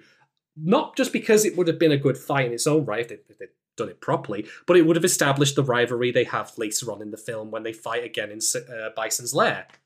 Although then I think it might was it Ken versus I don't remember. But I mean, this is the point I'm making. Like, you could have done multiple things with this, and I mean, it is, as I say, a Street Fighter movie, and the fighting is a big part of it. If the, even if the plot is kind of paper thin, so make the fighting good. Like, if this film otherwise had better fighting, I think it would have been. I mean, I say I like it, but I probably likes it in a way that's less ironic. But that's again why I said before about the fact that they felt compelled to put in the special moves, even though the special moves are not conducive to good fighting um, in a cinematic sense. So, yeah, that's a bit rubbish. All right. I will now talk about tone and comedy. Let's go into this Okay. because that line we've mentioned a couple of times now about um, so, uh, sorry, um, God, why is my brain You're off the air. Zangief. Oh no, the change the no, channel. Zang- Yeah, is yeah, yeah. Zangief's channel? Like you and I legitimately think that's a great comedy. Oh man, oh, should we? Do we have to explain what channels are? because there's No, no, a no, no, big no, no, segment no. of our no, no, audience no, no, no, no, no, no, idea. no, no, no, no, no, no, no, no, no, no, no. We don't Okay, do that. okay. I, I'm I, I'm bring I'm bringing up by example because there's other comedic elements in this film which do not work at all. And I think that if the film had been more like as far as its comedic angle were concerned, like that line, I think that it would also have been better for it. Yeah, And this is where we also mentioned like the idea of audience, because I said this film is aimed at kids, I would say, but that doesn't mean you need to make the humor juvenile and stupid. Like we mentioned the Godzilla roar for the um, the fight between Zangief and E Honda, yes. which I'm okay with as a joke. But then there's other things like um, when E Honda is being like tortured by being whipped.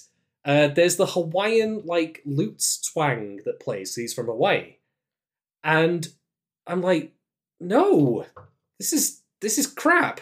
Uh, and also then when Balrog is punching a dude out, like he winds his fist up, and you hear like this whirring motor noise. He's not a cyborg, but this this that makes this way too cartoony. I know that's saying something for this film, but that's why I'm saying like that you should have aimed more for the kind of comedic um, standard set by that line and Raul Julia's material. Although admittedly, that's also I would say a lot down to his delivery of those lines. But we'll talk about him in a bit.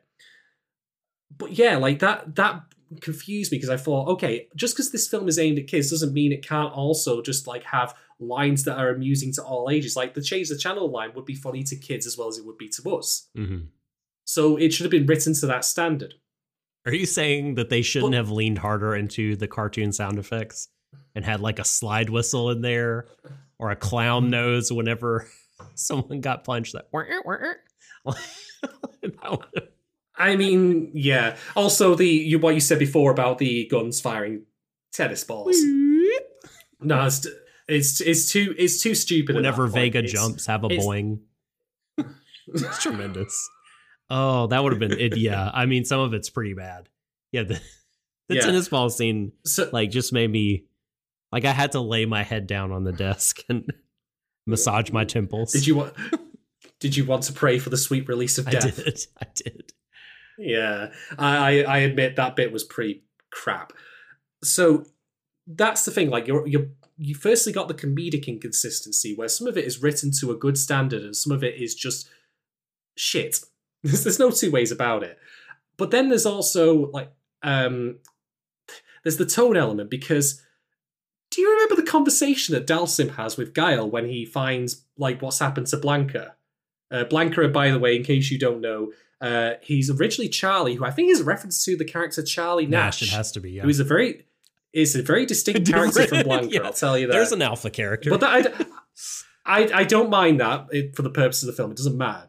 Um, he is turned into a genetically enhanced super soldier and has his brain reprogrammed by Dhalsim. and his skin Now, beyond the fact, and his hair lengthened. yeah, he, yes, he looks like a troll doll, except It's huge. horrific. Just that and his hair, really hairline is much reduced. For some reason. sound like he's turning into me.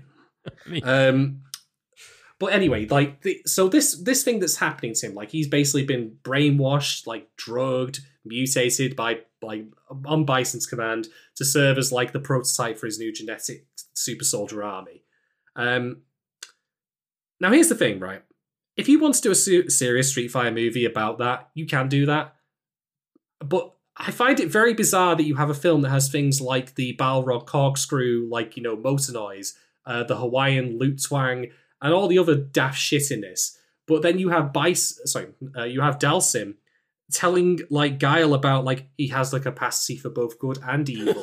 Would you condemn him? and Guile, like this Guile was gonna kill him. This, this, Guile was Yeah, gonna Guile was euthanize gonna- Blanc yes, with a bullet. he was gonna sh- he was gonna blow his brains out. I mean, you can call that a sonic boom if you want, but holy shit! I was like, what it was the a fuck? bit much. This is about to get It's super dark. bit.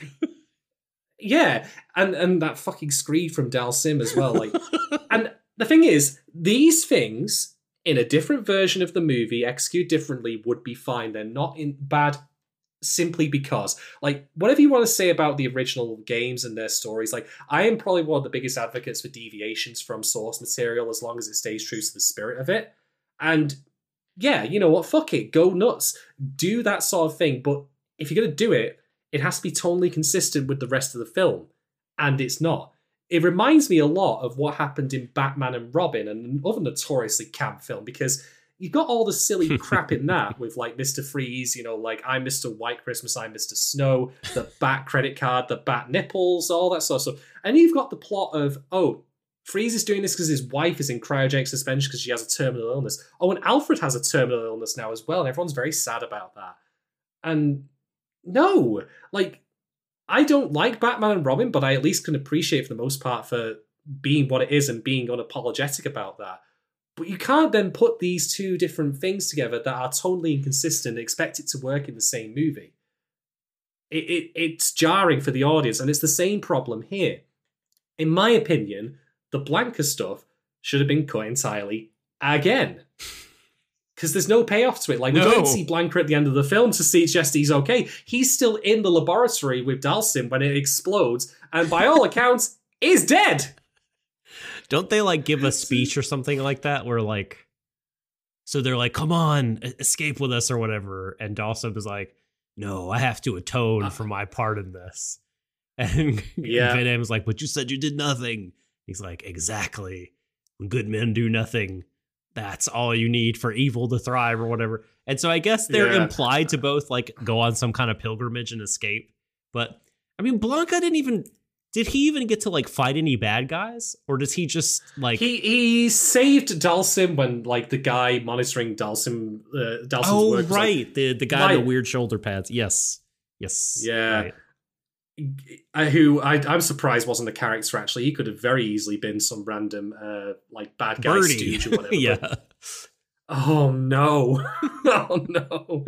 Um, but like the the other thing about the tunnel as well is like it turns out that Blanka is being reprogrammed with nuclear test footage. Like it's meant to be all evil stuff.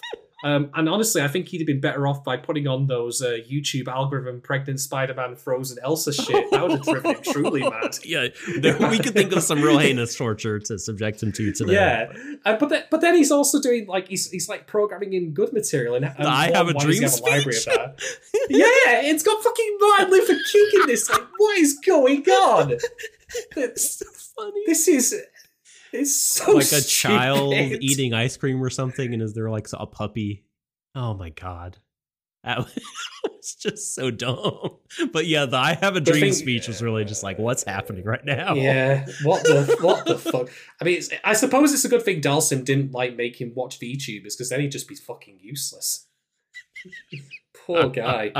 Um, Jesus Christ! But that's that's basically my entire point here. Like, the the film overall is camp, and I think no one understood that better than Raul Julia. And you know what? His scenes are camp, and everyone loves them. So the it does work in fits and starts. Granted, you need someone of Raul Julia's caliber, at least his understanding, to make those scenes work. But overall, what I'm trying to get across here is that if you want to make a camp and silly Street Fighter movie, absolutely fine. It just means you can't have stuff like the morality screed from Dhalsim.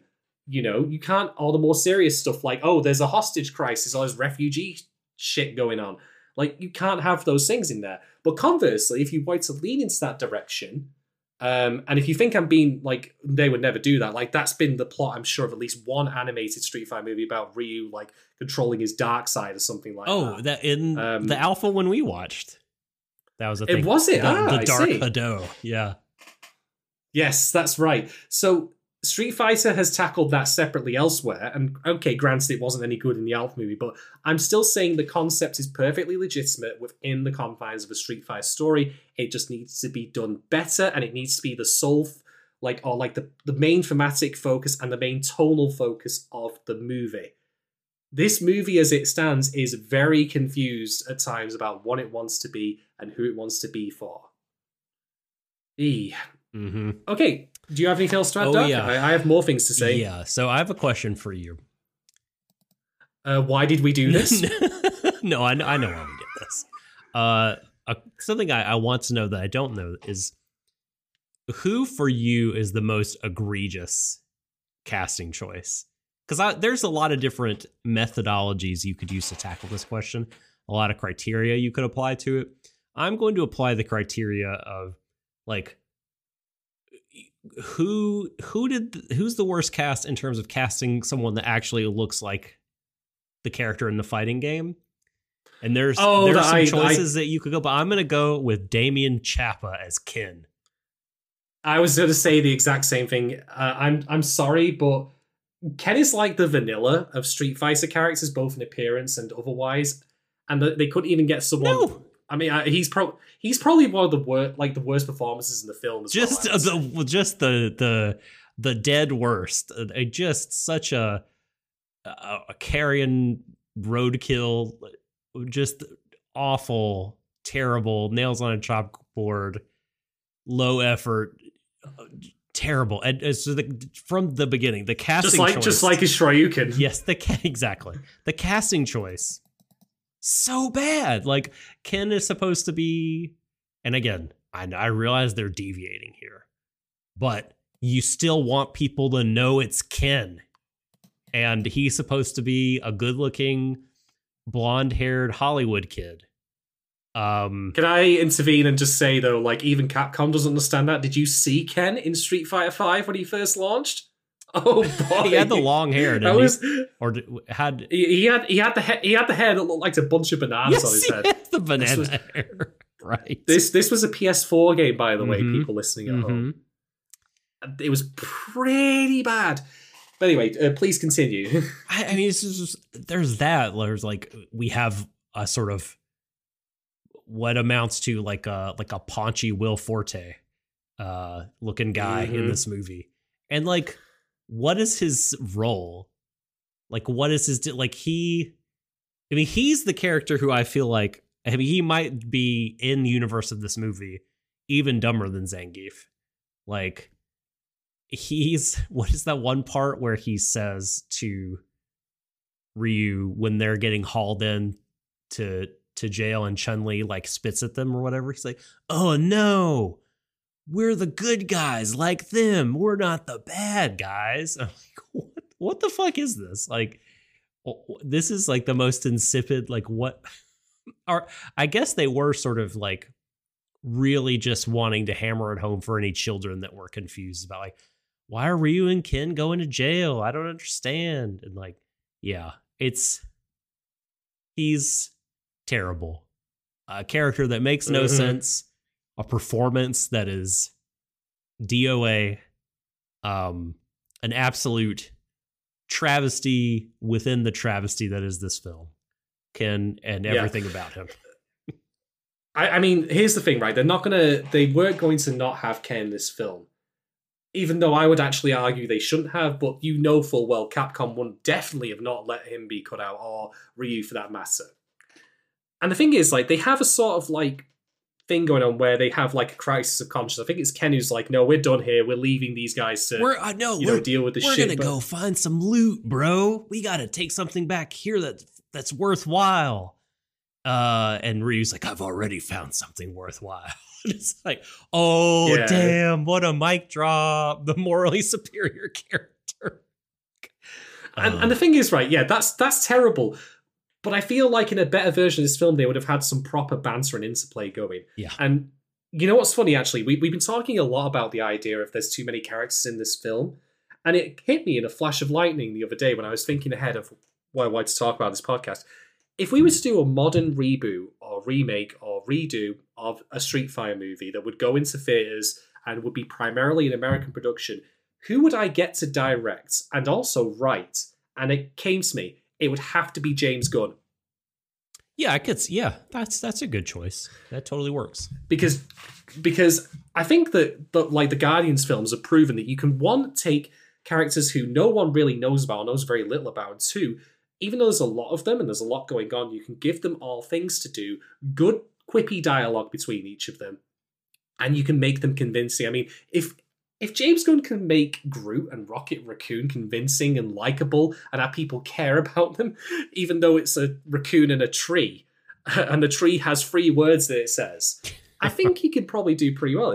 And that's why I'm saying that oh God, this the whole idea of video game movies, like I don't think it's impossible to make a good one, but I think you need to really, really think about it and be willing to make some strong like um concessions and changes to the source material to make it work. And that's why I think Gunn would be good at this.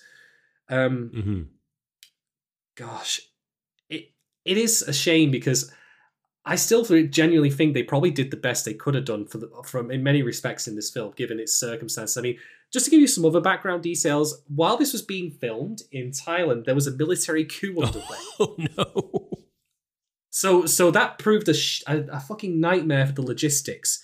Um, Capcom were their usual obstinate selves because they didn't want um, Byron Mann to play um, Ryu. They actually wanted an actor named uh, what was his? This is where I look it up on the article. His name was Sawada, and he actually appears in the film as Captain. He Sawada. does and speaks Uh, Japanese. Yes, Kenya Sawada. Um, and but the, that's the reason they didn't want him to play. no disrespect to him, but like he would have caused severe communication issues. So there's all that. It, it just sounds like an absolute nightmare making this thing. Um, and so the fact that I mean, I joked about it being the Guile's theme movie because like it feels like it was made with Guile's theme playing constantly, but they did it. And given all of that, I think it actually, all told, came out really like I. I think I I have to be honest here. Like my fondness for this movie is fondness with context. I appreciate it despite all of the issues it had. But if I didn't know about it, I'd probably be much harsher on it. And there are still definitely things I think, even with all the problems it's had, that shouldn't have been problems at all. Like some of the scripting choices uh, could have definitely been changed. the Simon Yeah. Callow scene. Just such a Oh, such a like super 90s like you know what kids like to do stick it to the stuffy authority figure so let's have him I really enjoyed that speech. That speech was so it stupid, was but I so loved it. But it was stupid in a way that I found charming and enjoyable.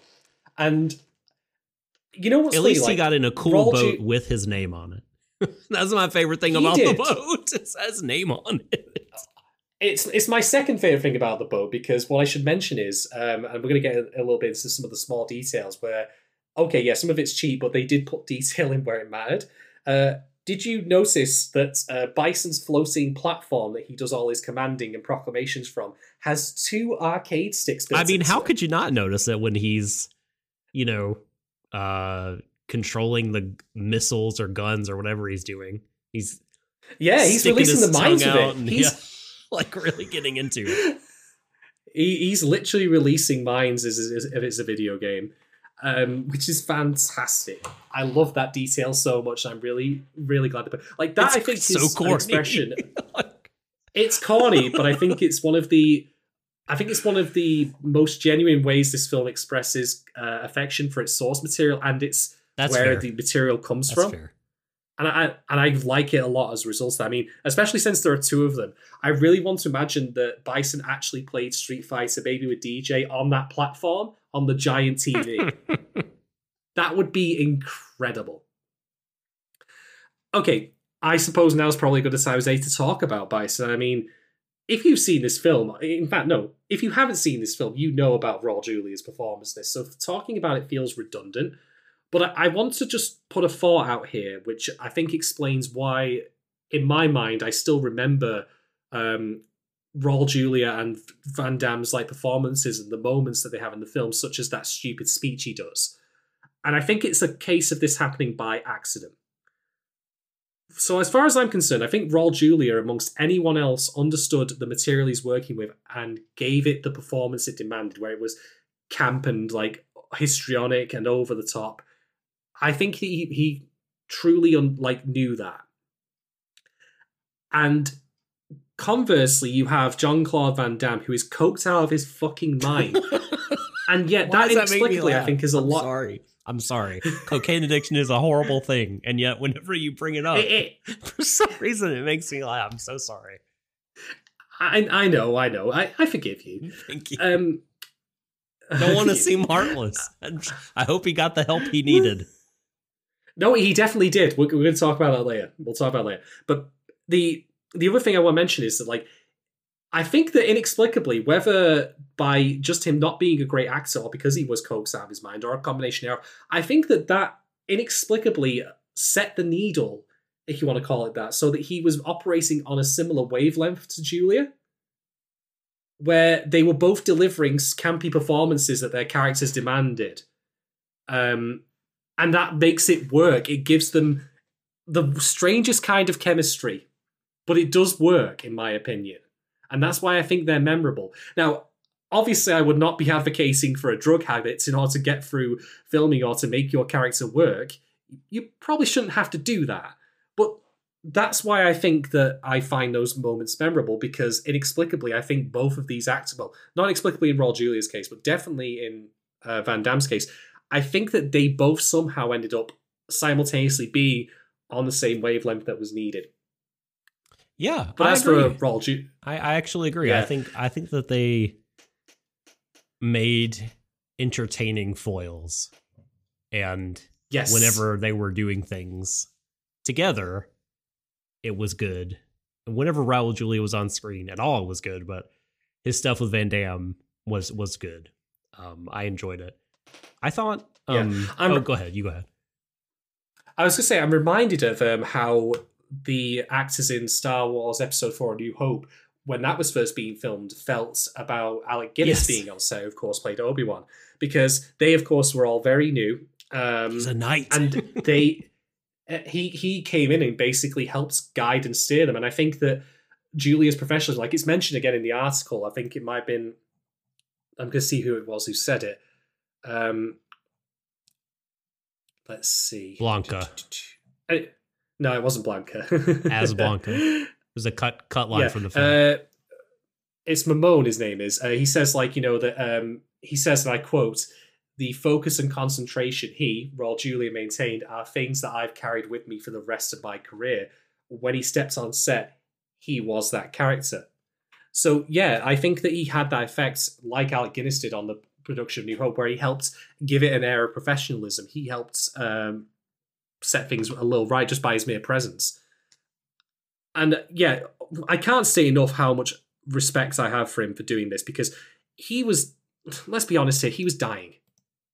He d- he died two months before the film's release, and I, I know from not from first experience, from second experience, what cancer does to people what it does to families. And so the idea of him agreeing to do this, basically because his kids asked him to do it because they themselves were Street Fighter fans.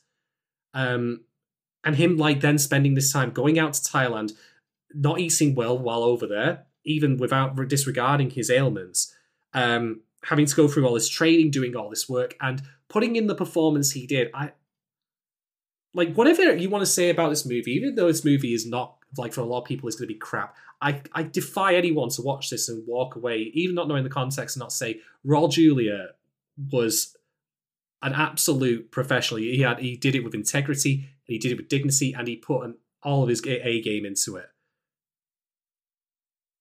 Yeah, um, I I will not dispute that that he is unequivocally an enjoyable part of this movie, and the the, the yeah. Tuesday scene lives on in infamy as an oh. all timer. Oh all of them do. Like, there's so many quotable moments, like the bison dollars moment.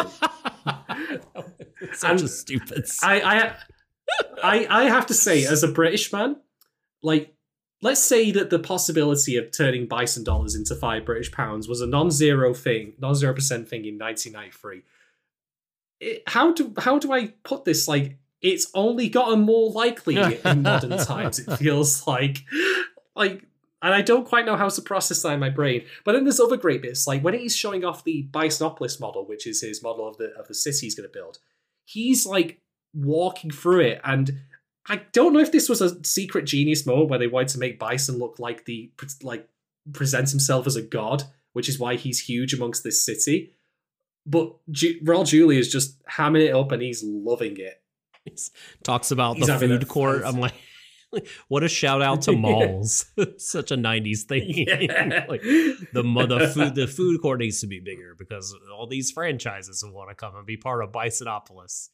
And uh, it zooms up, and Bisonopolis is made into the symbol of the Shadaloo skull.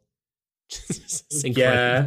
He wanted he he wanted to look good on Google Maps when Yep, it came out. He was a forward thinker, was Bison. Speaking of the Shadaloo Skull, can I can I bring up something with respect to the It Was Tuesday scene? Mm-hmm. So Chun Li's been captured, and Bison is changing into his evening robes out of his uh, regular like general same suit. hat, but it's red And- velvet. And the, the thing is, though, he has an entire like um stand of hats. He has six of them, and he never wears any of the uh, any of the others. But they all have the skull on them, and they all look great. And then when he goes to Chun Li, he gives her a cocktail, and the stirrer that goes in this cocktail has the skull. Incredible. And that, and this is the thing, right? Like you know, what I said before about the idea of the comedy being like really good in parts Uh-huh. and in other places not. Like the sets in some of the in some of the film and some of the props all that are, are rubbish. Like the the labs, the lab in, for example, Dhalsim's lab is It's so whatever. It's bit, it's, a, bad. It's, it's it's it's crap. it's just like someone's server room. It's so bad. yeah. it. I mean, Walter White's meth lab was better yeah, than that. Yeah, yeah. and that and that was that was just a fucking lab underneath a lost uh, sorry underneath a dry cleaners but anyway i'm bringing this up because i think like that when they put attention to detail and with little things like and of course the arcade sticks i mentioned before like there's real joy to be found in those moments where you realize bison is so into his branding just little things like where someone clearly cared enough to make this happen especially on the shoestring budget they had I, I like I say, there's there's little gems in this film that just make me think that under different circumstances it could have been truly incredible. Like uh, not like in the sense of like being a like an arty film, but I think a solid like Fine B movie. all round pe- people pleaser. Yeah, I would I would say so. And yeah, Raul, Raul Julia is just. I I if they ever do make a another heaven forbid live action Street Fighter film, even if it is as I suggested James Gunn doing it, who would be my first pick for it, you're not going to get anyone who's going to do better than Raul Julia Oh, no. role. no, maybe you'd get someone that looked more intimidating, but no one that would ham it up quite no, like Julian. and from from from from what I understand, like when they made uh, the Legend of Chun Li, they did have Bison in that as well, and they played him as like an Irish immigrant. He was basically an Irish immigrant in that film, rather than whatever he is in this. And while that didn't work for that film, from what I've read, I at least understand why they did it because there's no point in repeating that kind of performance. Like you'll you'll never do it. There's, there's you can accept no imitations, but yeah, in the end, um, much respect to Raul Julia for doing this. Like he, he's easily the best part of the film, and I just think it's ho- horrific what happens to him. Mhm. But I also admire like his his willpower and his uh, his dignity going through it. Like and just yeah, you know what? This is a goofy movie that's going to be like the full stop to my career, but I'm doing it for my kids. I can always respect that. Mm. Do you think if James Gunn made this movie, you know, did a Street Fighter, do you think there would be like an outcry to do the Japanese naming scheme of the boss characters and and do the original Japanese naming scheme rather Uh, than you know have Well- have Balrog be M Bison, have M Bison be Vega, Well, be- and have Vega be Balrog? Yeah. Well, you know, I was actually going to bring that up because I think also part of the problem with game characters from that era is that some of them, as I say, are just expies of Yes. real people, which is why it's difficult to make them like convince characters. Like, you know, I said about the Uncharted film and how that was a photocopy of a photocopy. Mhm. Well, if Balrog was just M. Bison, i.e., Mike Tyson, then you've got a Mike Tyson photocopy over and over again. This is also probably why Fei Long wasn't in the film at all because he's basically Bruce Lee. Indeed. Indeed. And Mhm. uh, You know, you know, I, I will say this though: if James Gunn did make um this film, this hypothetical Street Fighter film, you know what we would get? Chris Pratt as Ken. Oh, dear God. Enough with the Chris Pratt. Yeah, just, just, just. You know I'm right, even though it's the worst thing in the It's a world. bad choice. Yeah, Uh. Star Wars Ken. No, no, I don't. I don't. Do not want. I do not No. want. No. Ah, Uh, dear. I want to talk So- about two two more casting choices. do it. Um, one, I found to be good, and one I, was extremely difficult for me to take seriously. And so the good one, I thought uh, Ming Na Wen did uh, a serviceable job as Chun Li. I thought she was fine um, in the role. Yes. Uh, and I don't know if you've seen any pictures of Ming Na Wen from recent vintage, but she was born in like the 60s. So she's near, nearly 30 years old when she's doing this movie. The woman is almost 60 years old and like now, and she's in the book of Boba Fett and looks still incredible.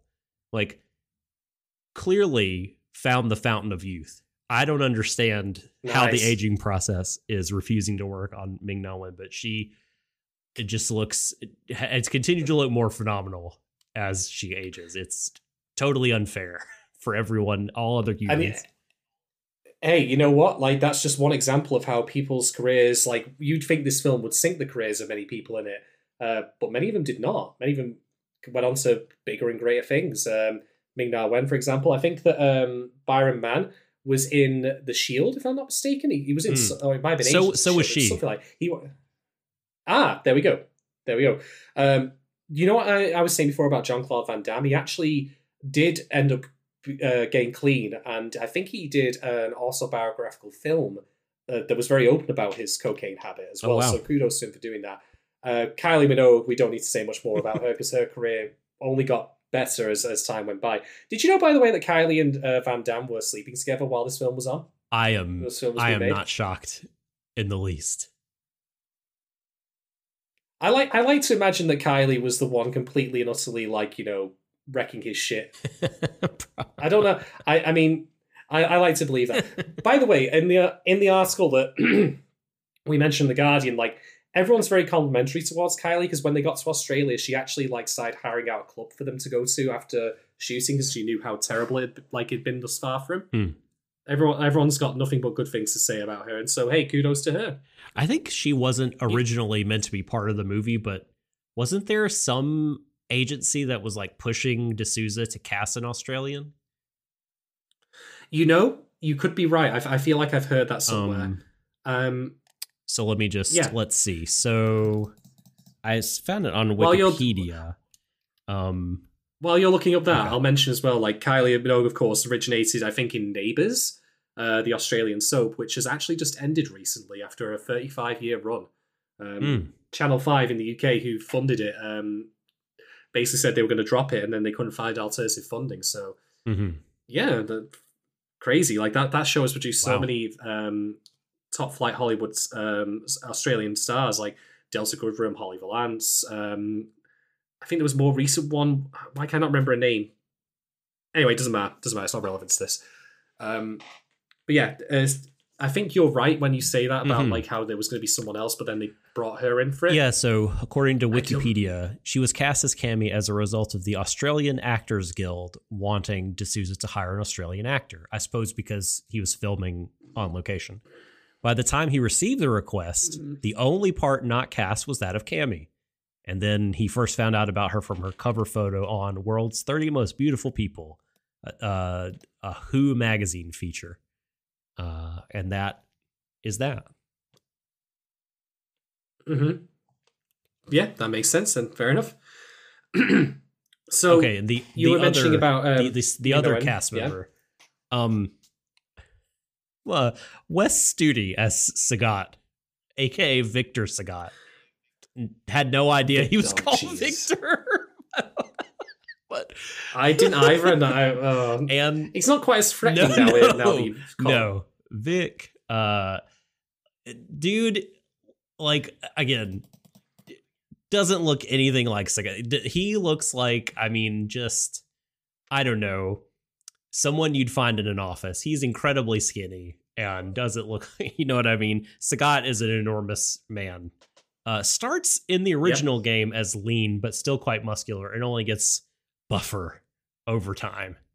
Um, yeah, but uh, yeah, doesn't look like he has a pet tiger or anything. Uh, but uh, you know that that aside, okay, the the thing that kills me about Wes Studi being Sagat is have you ever seen Mystery Men? Yes. Wes Studi is the Sphinx in Mystery oh, Man. Fuck. He's the guy who's always speaking in riddles that are like, you know, oh, no. if you don't master your rage, your rage will become your master. Like really formulaic, sort of topsy turvy, like A B B A riddles, and uh, uh, you know, hide your strikes so you can more firmly strike your opponent's hide, like all that bullshit, and it's hilarious. And like once I was like, Sagat, Sagat's the Sphinx, like it was just gone. Could not take him seriously for one single you- second. Were you expecting him to start saying tiger knee for kneeing? Exactly. Yes, I was. Yep. Oh God, I I agree with you. I mean, they they like, got him in the end, like you know, where he had his shirt off and he had the big scar. At least. Uh, although, from what I understand, the scar in Street Fighter lore is like related to a fight with Ryu. yes, correct. Um, and that's so that's something they could have also dropped because there's no way that you'd have known that if you didn't play Street Fighter. And if you played Street Fighter, you'd probably be disappointed in his portrayal anyway. Like, I, I'm not going to rag on him too much because I think again it's probably just a case of um, working for a paycheck and you know just his it- his vocal delivery and everything. He's just like, Ryu, give me the keys. yeah, that's so- true. so t- funny, I'll, man. I'll tell you. it's really bad. I'll tell you. Why also, I'm- the, the didn't I'll they tell you why- pronounce. Ryu's name differently? Like, I'm pretty sure a few people early in the movie called him Ryu, including Ken. And then as the movie Yes, they do. progressed, it slowly morphed into Ryu. At least it wasn't Double Dragon with Jimmy and Bimmy. Bimmy. Thank God. Thank God for that. Uh, I'll tell you what. I'm glad that we were spared, though. I'm glad we were spared Urien. Um, not because I, just because I'm thinking of him in the speedos more than anything else. yeah, they would probably keep him in Thank the God. business suit throughout. Yeah. I, I actually like like if I ever play Street Fighter, I probably would play Urien, and this is the point where people are screaming, "He's shit! Don't do it!" But I don't know. Anyway, he was a charge anyway, character so, in um, Third Strike. I don't know if that's still true, but he was fun. he had dopey combos with the Aegis was Yes, yes. Anyway, anyway, moving on. I have, I think, only really one final talking point I want to bring up, and this is going to be where I finally introduce the John Carmack quote. Oh, please. because I think it's very um, illustrative of another challenge this film faced in adapting video game material beyond everything else I've already mentioned. So, John Carmack, of course, was one of the original creators behind Doom, uh, the quite famous um, first-person shooter, which I think was released around the same time this movie came out. As a matter of Hmm. fact. I think so. Now, I, I think this was in the Masters of Doom book, which is essentially like the uh, Bible of like how the game was made and like featuring interviews and such. Carmack is quoted as saying something to this effect: "Story in a video game is a lot like story in a porno. Right. It's meant to be there, but it's not very important." Now, I find this quote fascinating for a couple of reasons. Um, I think the first of which is this: is that without the people will be like, "Whoa, what are you talking about?" Shaz?" But like, the thing is, pornography can have good stories. Like, there can be erotic stories that do have meaningful narratives to them. So, I think that what he's saying by making this comment is that he's comparing video games of his time when he made this uh, comment to pornography in the sense that they hadn't yet realized they could tell good stories with video games. Because bear in mind, this was the early 90s. Story in video games were even more like immature than they would say, like barely even like a thing for most. of Like the story in Doom was there are demons, go shoot Yeah. them. My man probably hadn't played Final Fantasy IV at the time. No, and uh, to be fair, there are even Western RPGs like the Ultima series, which had rich stories to them. But as a general rule, I think that the idea of story in video game was treated as both setup and punchline. So I think Carmack was right in a sense when he said that, but he was reflecting on the state of video game development and the culture behind video game development. I mean, this was there was the technology side because, of course, fitting a story in, like we didn't even have voice acting then, for example, for most games, unless you kind the god awful uh, Sega CD shit like Sewer Shark or whatever. The FMV. Yeah, the FMV games. But like you didn't even, for example, have voice acting. And obviously in 2022, video game stories have progressed quite a long way. But I'm I'm bringing this up also because like we you know he mentions that and yeah even like Doom these days like Doom 2016 Doom Eternal like they have stories that are very specifically calibrated to be thin by design Mhm. because they're not the main point of it. But they do have meaning to them. I mean, Doom 2016 has an anti-corporate element to it, which is almost satirical. In fact, I'd say it is satirical in nature. And Doom Eternal, as I've mentioned on the streams I've done, uh, has a theme of no compromise with the forces of evil. You know, people keep saying don't do this. There's got to like you've got to take half measures with the demons, and like no, like when it comes to dealing with like you know evil in general, you don't compromise with it. You you kill it. so there's that, and I I just think it's really illustrative this quote of how video game stories were treated at the time. So given everything else I've then said about stories, like it's no wonder that the story that they had to adapt from Street Fighter 2, which I think was the World Warrior at the time, was always going to be very thin to begin with anyway. And so I wonder if you were to do another Street Fighter movie in the modern era, like you'd have so much more lore behind it that you might be able to get like a good a better base to build from, to adapt from. And so I think that, that I'm basically being very complimentary to this film in the sense that they made do with what they had for a lot of it, like in terms of the plot. Like it was never going to be like a serious like plot, even though it had the Dhalsim like morality speech and shit like that in it. Um, That's but the, at the at the same time, like they had very little to work with in terms of what material they were adapting. Because, as I've said before, in my opinion, the story of Street Fighter at the time was the arcade culture around it. That's not the actual literal story of Street Fighter. The story is Bison's a bad guy and Ryu's going to go punch him in the face until he falls over. Um, but yeah, like I think that this film being made at the time it was like I think all of the even beyond like the acts of God stuff we talked about, like the, the the military coup in Thailand, like I think that it wasn't the right time for this film to be made. yeah. I mean, let's take the Sonic film that came out relatively recently, um, just before the pandemic. As a matter of fact, people like that generally speaking. I think, Mhm. even though it, I never, I never watched it because I was off put by the presence of the human characters. No surprise there. It's very it's very Um, goofy, of course, but it's not Yeah, but people like it, and I can't imagine what a Sonic film would have looked like if it was made around this time. In fact, I can imagine it comes to think of it because we had the Super Mario Brothers film, which was dreadful, absolutely dreadful.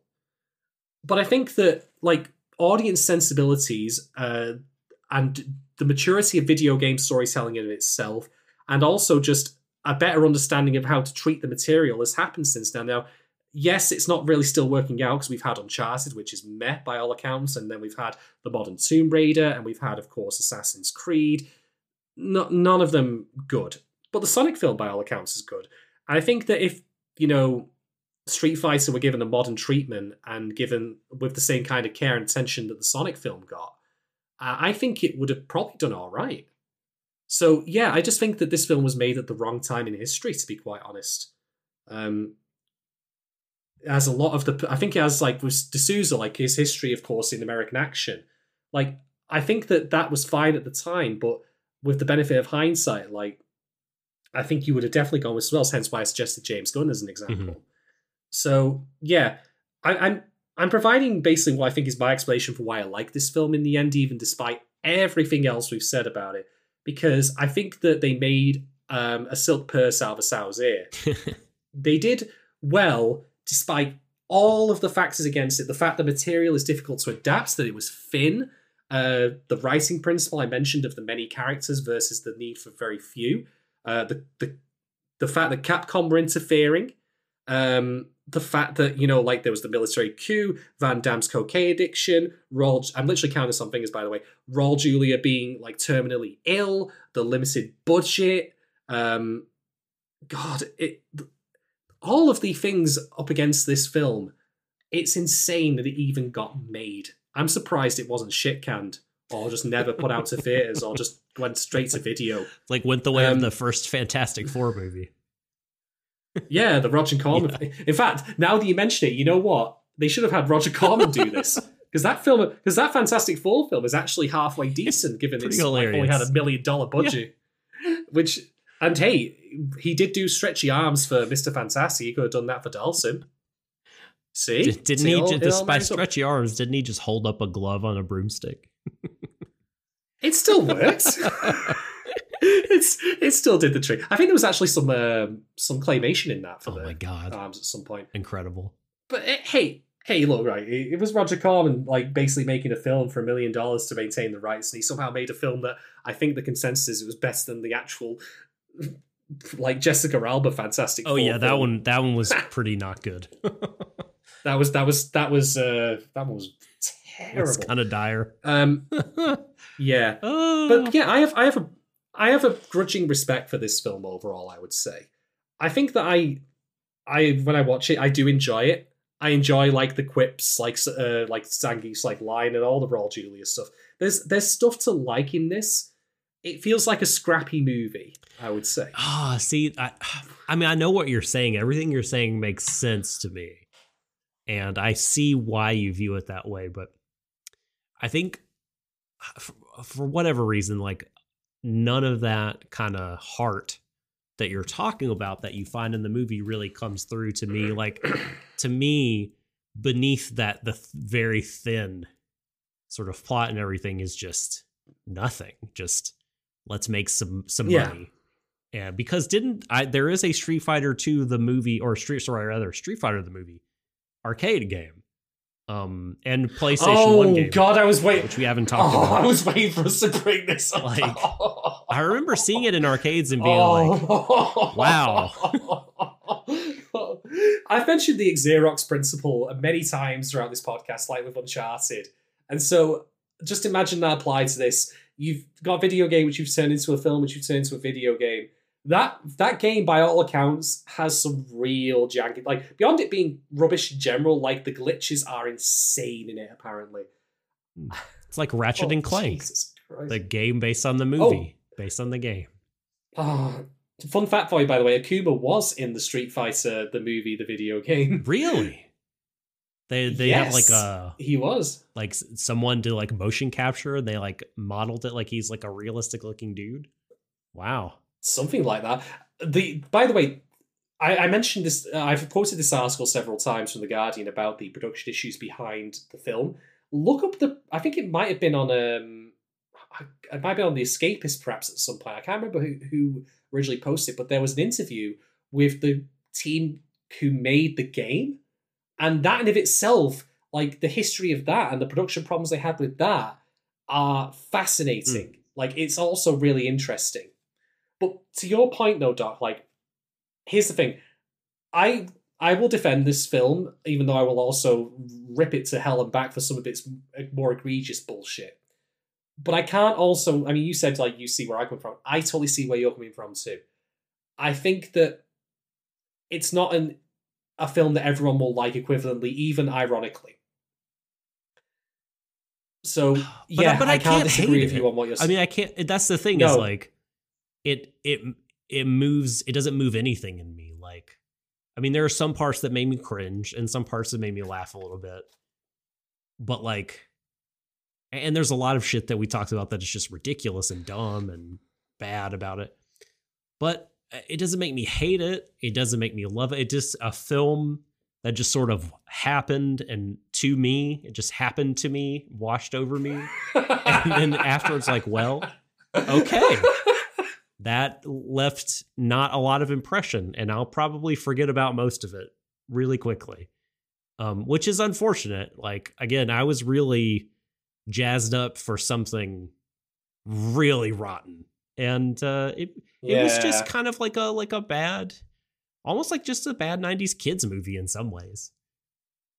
Yeah, it it makes me think like you know I've said this before in the past about how what we find memorable when we consume media like is it the stuff that's truly bad or the s- like 'cause this film is better than the Alpha film. I think you'd agree with that. yeah yeah But I'm gonna wager we're probably gonna reference the Alpha film again before we ever reference this one again yes because the Alpha one is more memorable in that kind of terrible way.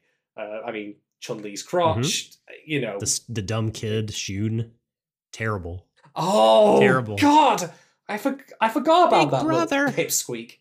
Ah, terrible. Oh, I, I wish he did get hit by a Nissan. yeah, I know. Is Sakura doing nothing? In that movie, she's just like So- totally like doesn't exist in the real plot of the movie. She just like has a couple scenes thinking about Ryu, and that's like that's it. She's she's vi- she's voice acted by someone who's in a recording booth filled entirely with smoke from a bong. That's all I can think of. She's oh Jesus, that performance. All right. Well, anyway, I don't have really much more to. In fact, no, I have nothing else to add. Really. Um, do you have anything else you want to say on the film or about it? um, no. I was trying to remember a line from the movie, but maybe maybe you know You're off the air. Maybe like when you, whenever you saw this movie, it was the most memorably, memorably bad movie you had ever seen in your entire life. For me, it was Tuesday. Ah, you've won the podcast. Line line of the podcast. you, you you you deployed the bison quote perfectly. That is a KO right there. You win, my friend. Ah, high score. So yeah, I. Uh, you know what though? Like going forward, um, I would love to watch another film at some point that is a video game adaptation, just because I do find this area like interesting. Like, why do they? Like th- that's the big question, isn't it? Why do they these keep failing? mhm, mhm. Uh, on converse, I suppose, why do some of them succeed, like the Sonic film? I mean, I haven't seen that yet. Um, because adaptation to me is always a really interesting field of study because it's about the choices you make. Like, do you hew closer to the source material? Do you hew away from it? Um, what are the rules like that you adhere to? What are the rules that you choose to break? The, the intrinsic challenges of which some of I've detailed, like the big roster of characters, for example. It's always fascinating because it's never an exact science. And that's why I find sometimes like interrogating the creative decisions behind it more memorable than uh, necessarily the film itself. Um, so hopefully we can cover some more of that in the future, and hopefully stuff that's less meh, like either truly dreadful or truly insane. Before we go uh, though to the closing, I will mention that um, the president of Capcom, if I recall correctly, is actually in the crowd of soldiers at Guile's speech. oh goodness! Yeah, Wow. he was Is- there. doesn't there isn't there like a barrel that says Capcom in the movie as well? That they It wouldn't surprise me. it's um it's either in Bison's base or maybe it's the barrel they put Chun Li into when they're gonna when they're doing the act for Bison to saw her in half or whatever. Anyway, I- It wouldn't yeah. surprise The me. Capcom- uh, I missed it's it's detail. not the act accurate like uh, blah, blah, I can't talk accurate. It's not the actual accurate like color accurate Capcom logo, but it just says Capcom. Mm, Anyway, another Yeah. small another small nod to the the lineage of uh of the game. hmm I, I will just send also on one other note, which is if you found any of what we've discussed about the his like the behind the scenes stuff of this film interesting, and indeed for a lot of people, I suspect it'll be more interesting than the film itself. Definitely check out that Guardian article. Um, as I say, it's by it's by Kev, it's by Keith Stewart. If you go on the Guardian and search for it, I'm sure you can find it. Um, it it's got a lot of interesting information into it. Uh, there's other interesting information there about out there about this film on the Wikipedia and such. Like it's yeah. Sometimes I think with bad films like The Room, for example, we the process behind it, the decisions that went into it, and like the failures and egos of the individuals involved, um, can be more interesting in of itself than the actual final product. But as I say, for what it's worth, I like this film in spite of itself. Yeah, I sure. Um, I guess that I guess we did it. Uh, I guess KO perfect. We've won. We got to the end of the tournament. That's all the coins. Anyway, so we'll leave it there, ladies, gentlemen, and MBs. We're going to wrap up now. If you've enjoyed this podcast, by the way, and you want to hear more of it, maybe you want to suggest to us at some point we cover some other like terrible video game adaptations or whatever strikes your fancy, or you just want to get involved in the conversation, um, pop on over to Ko-fi forward slash sorry Ko-fi.com forward slash worry dash show. Uh, you can drop a little bit of money in, uh, you know, support us, and in result, you can join our Discord and be part of our wonderful community. Definitely uh, check that out. If you don't want to support us financially because you uh, don't want to or you just have the money for it, that's also perfectly fine. Uh, feel free to just drop us a like or a comment on whatever social media service or uh, music service you might find us on, such as uh, Spotify. Anything you can do of that uh, kind helps our discoverability. Um, Doc, where can people find you on Twitter? I am at the subtle doctor on Twitter. Uh, please at me about whatever. Excellent. And if you want to talk to me about fighting games, uh, adaptations, anything that I've bantered on about ramble in a rambling style, uh, feel free to do so at Shane and Tencent. You can find me there. So yeah, um, thank you very much to everyone who's joined us, who's watched this, um, who's listened to this. Uh, we'll be back next time with our anime pod that we previously announced, which is definitely far better as a work of adaptation and as a work in its own right. Uh, that, of course, being Trigun. Yeah. I'm super excited to talk about Yeah. that. We're gonna have some meaty conversations in Yeah. that. I tell you now. Uh, do you want me gonna- to go some- ahead and announce the next non-anime for after we do Trigun? If you want to, but if it turns out to be Street Fighter: The Legend of Chun Li, I'm walking off this podcast. It's the second alpha anime movie. No, it's um that exists by the way. I've never seen it, but it's Oh, Alpha no. Generations. I think it's called. Anyway, It never got out of Alpha. Right. No, we're gonna do um my favorite film of all time. Uh, we're gonna Ooh. do 2018's Korean film Burning, directed by Lee Chang Dong, and nice. I am beyond excited. My heart is burning to talk about Burning, uh, starring uh, Yoo Ah-in and uh, Steven Yeun and others. Um, God, I'm very excited. I would. We have uh, some time before we do this show, so the, one of the reasons I wanted to announce it now is I do believe it is a film that we should all watch twice before we talk Ah. about it. Um, I would say the first time go in blind as you can. And then feel free to read up in any way that you like about any kind of interpretations or scholarship or reviews, articles, whatever, behind the scenes stuff. And then find out like how people perceive the movie, um, what they think is going on with it, and then watch it again. Uh, and then let's get together and talk about it. Heck yeah, I'm in for that. That's your favorite film of all time. That's Mhm. Yeah, yeah, yeah, yeah. Uh, it has replaced. Uh, what did it used to be? It was Fight Club for a long time, but then I matured. It wasn't Pixels. no, no, it wasn't Ready Player One. And then- oh, Pixels, you motherfucker! it replaced Street Fighter Alpha. that that that arguably is a video game adaptation There you movie. go. There you go. It's it's adapting it's adapting the game of Adam Sandler dodging a you know making a good film and like Exactly. bre- and getting tax credits. yes. Adam Sandler uh running away from consequences. Um yeah. Oh, can you believe he made Uncut Gems? What? The, oh, was part of. Uncut Gems? What the fuck? I know that's why it's he's really good at it. Uh, the parts I could watch. I actually couldn't finish that film. I found it really kind of pushed my anxiety buttons the way it was cut and shot and everything and I I had to check out. Um but it was what I saw it was very well made. Oh fucking hell! Maybe that's the maybe that's the thing we should. uh Well, we'll we'll talk about pop. But anyway, yeah. Oh, lots to look forward to though. So yeah, we've got Trigun, we've got Burn. It's gonna be great. I cannot wait to discuss both of those.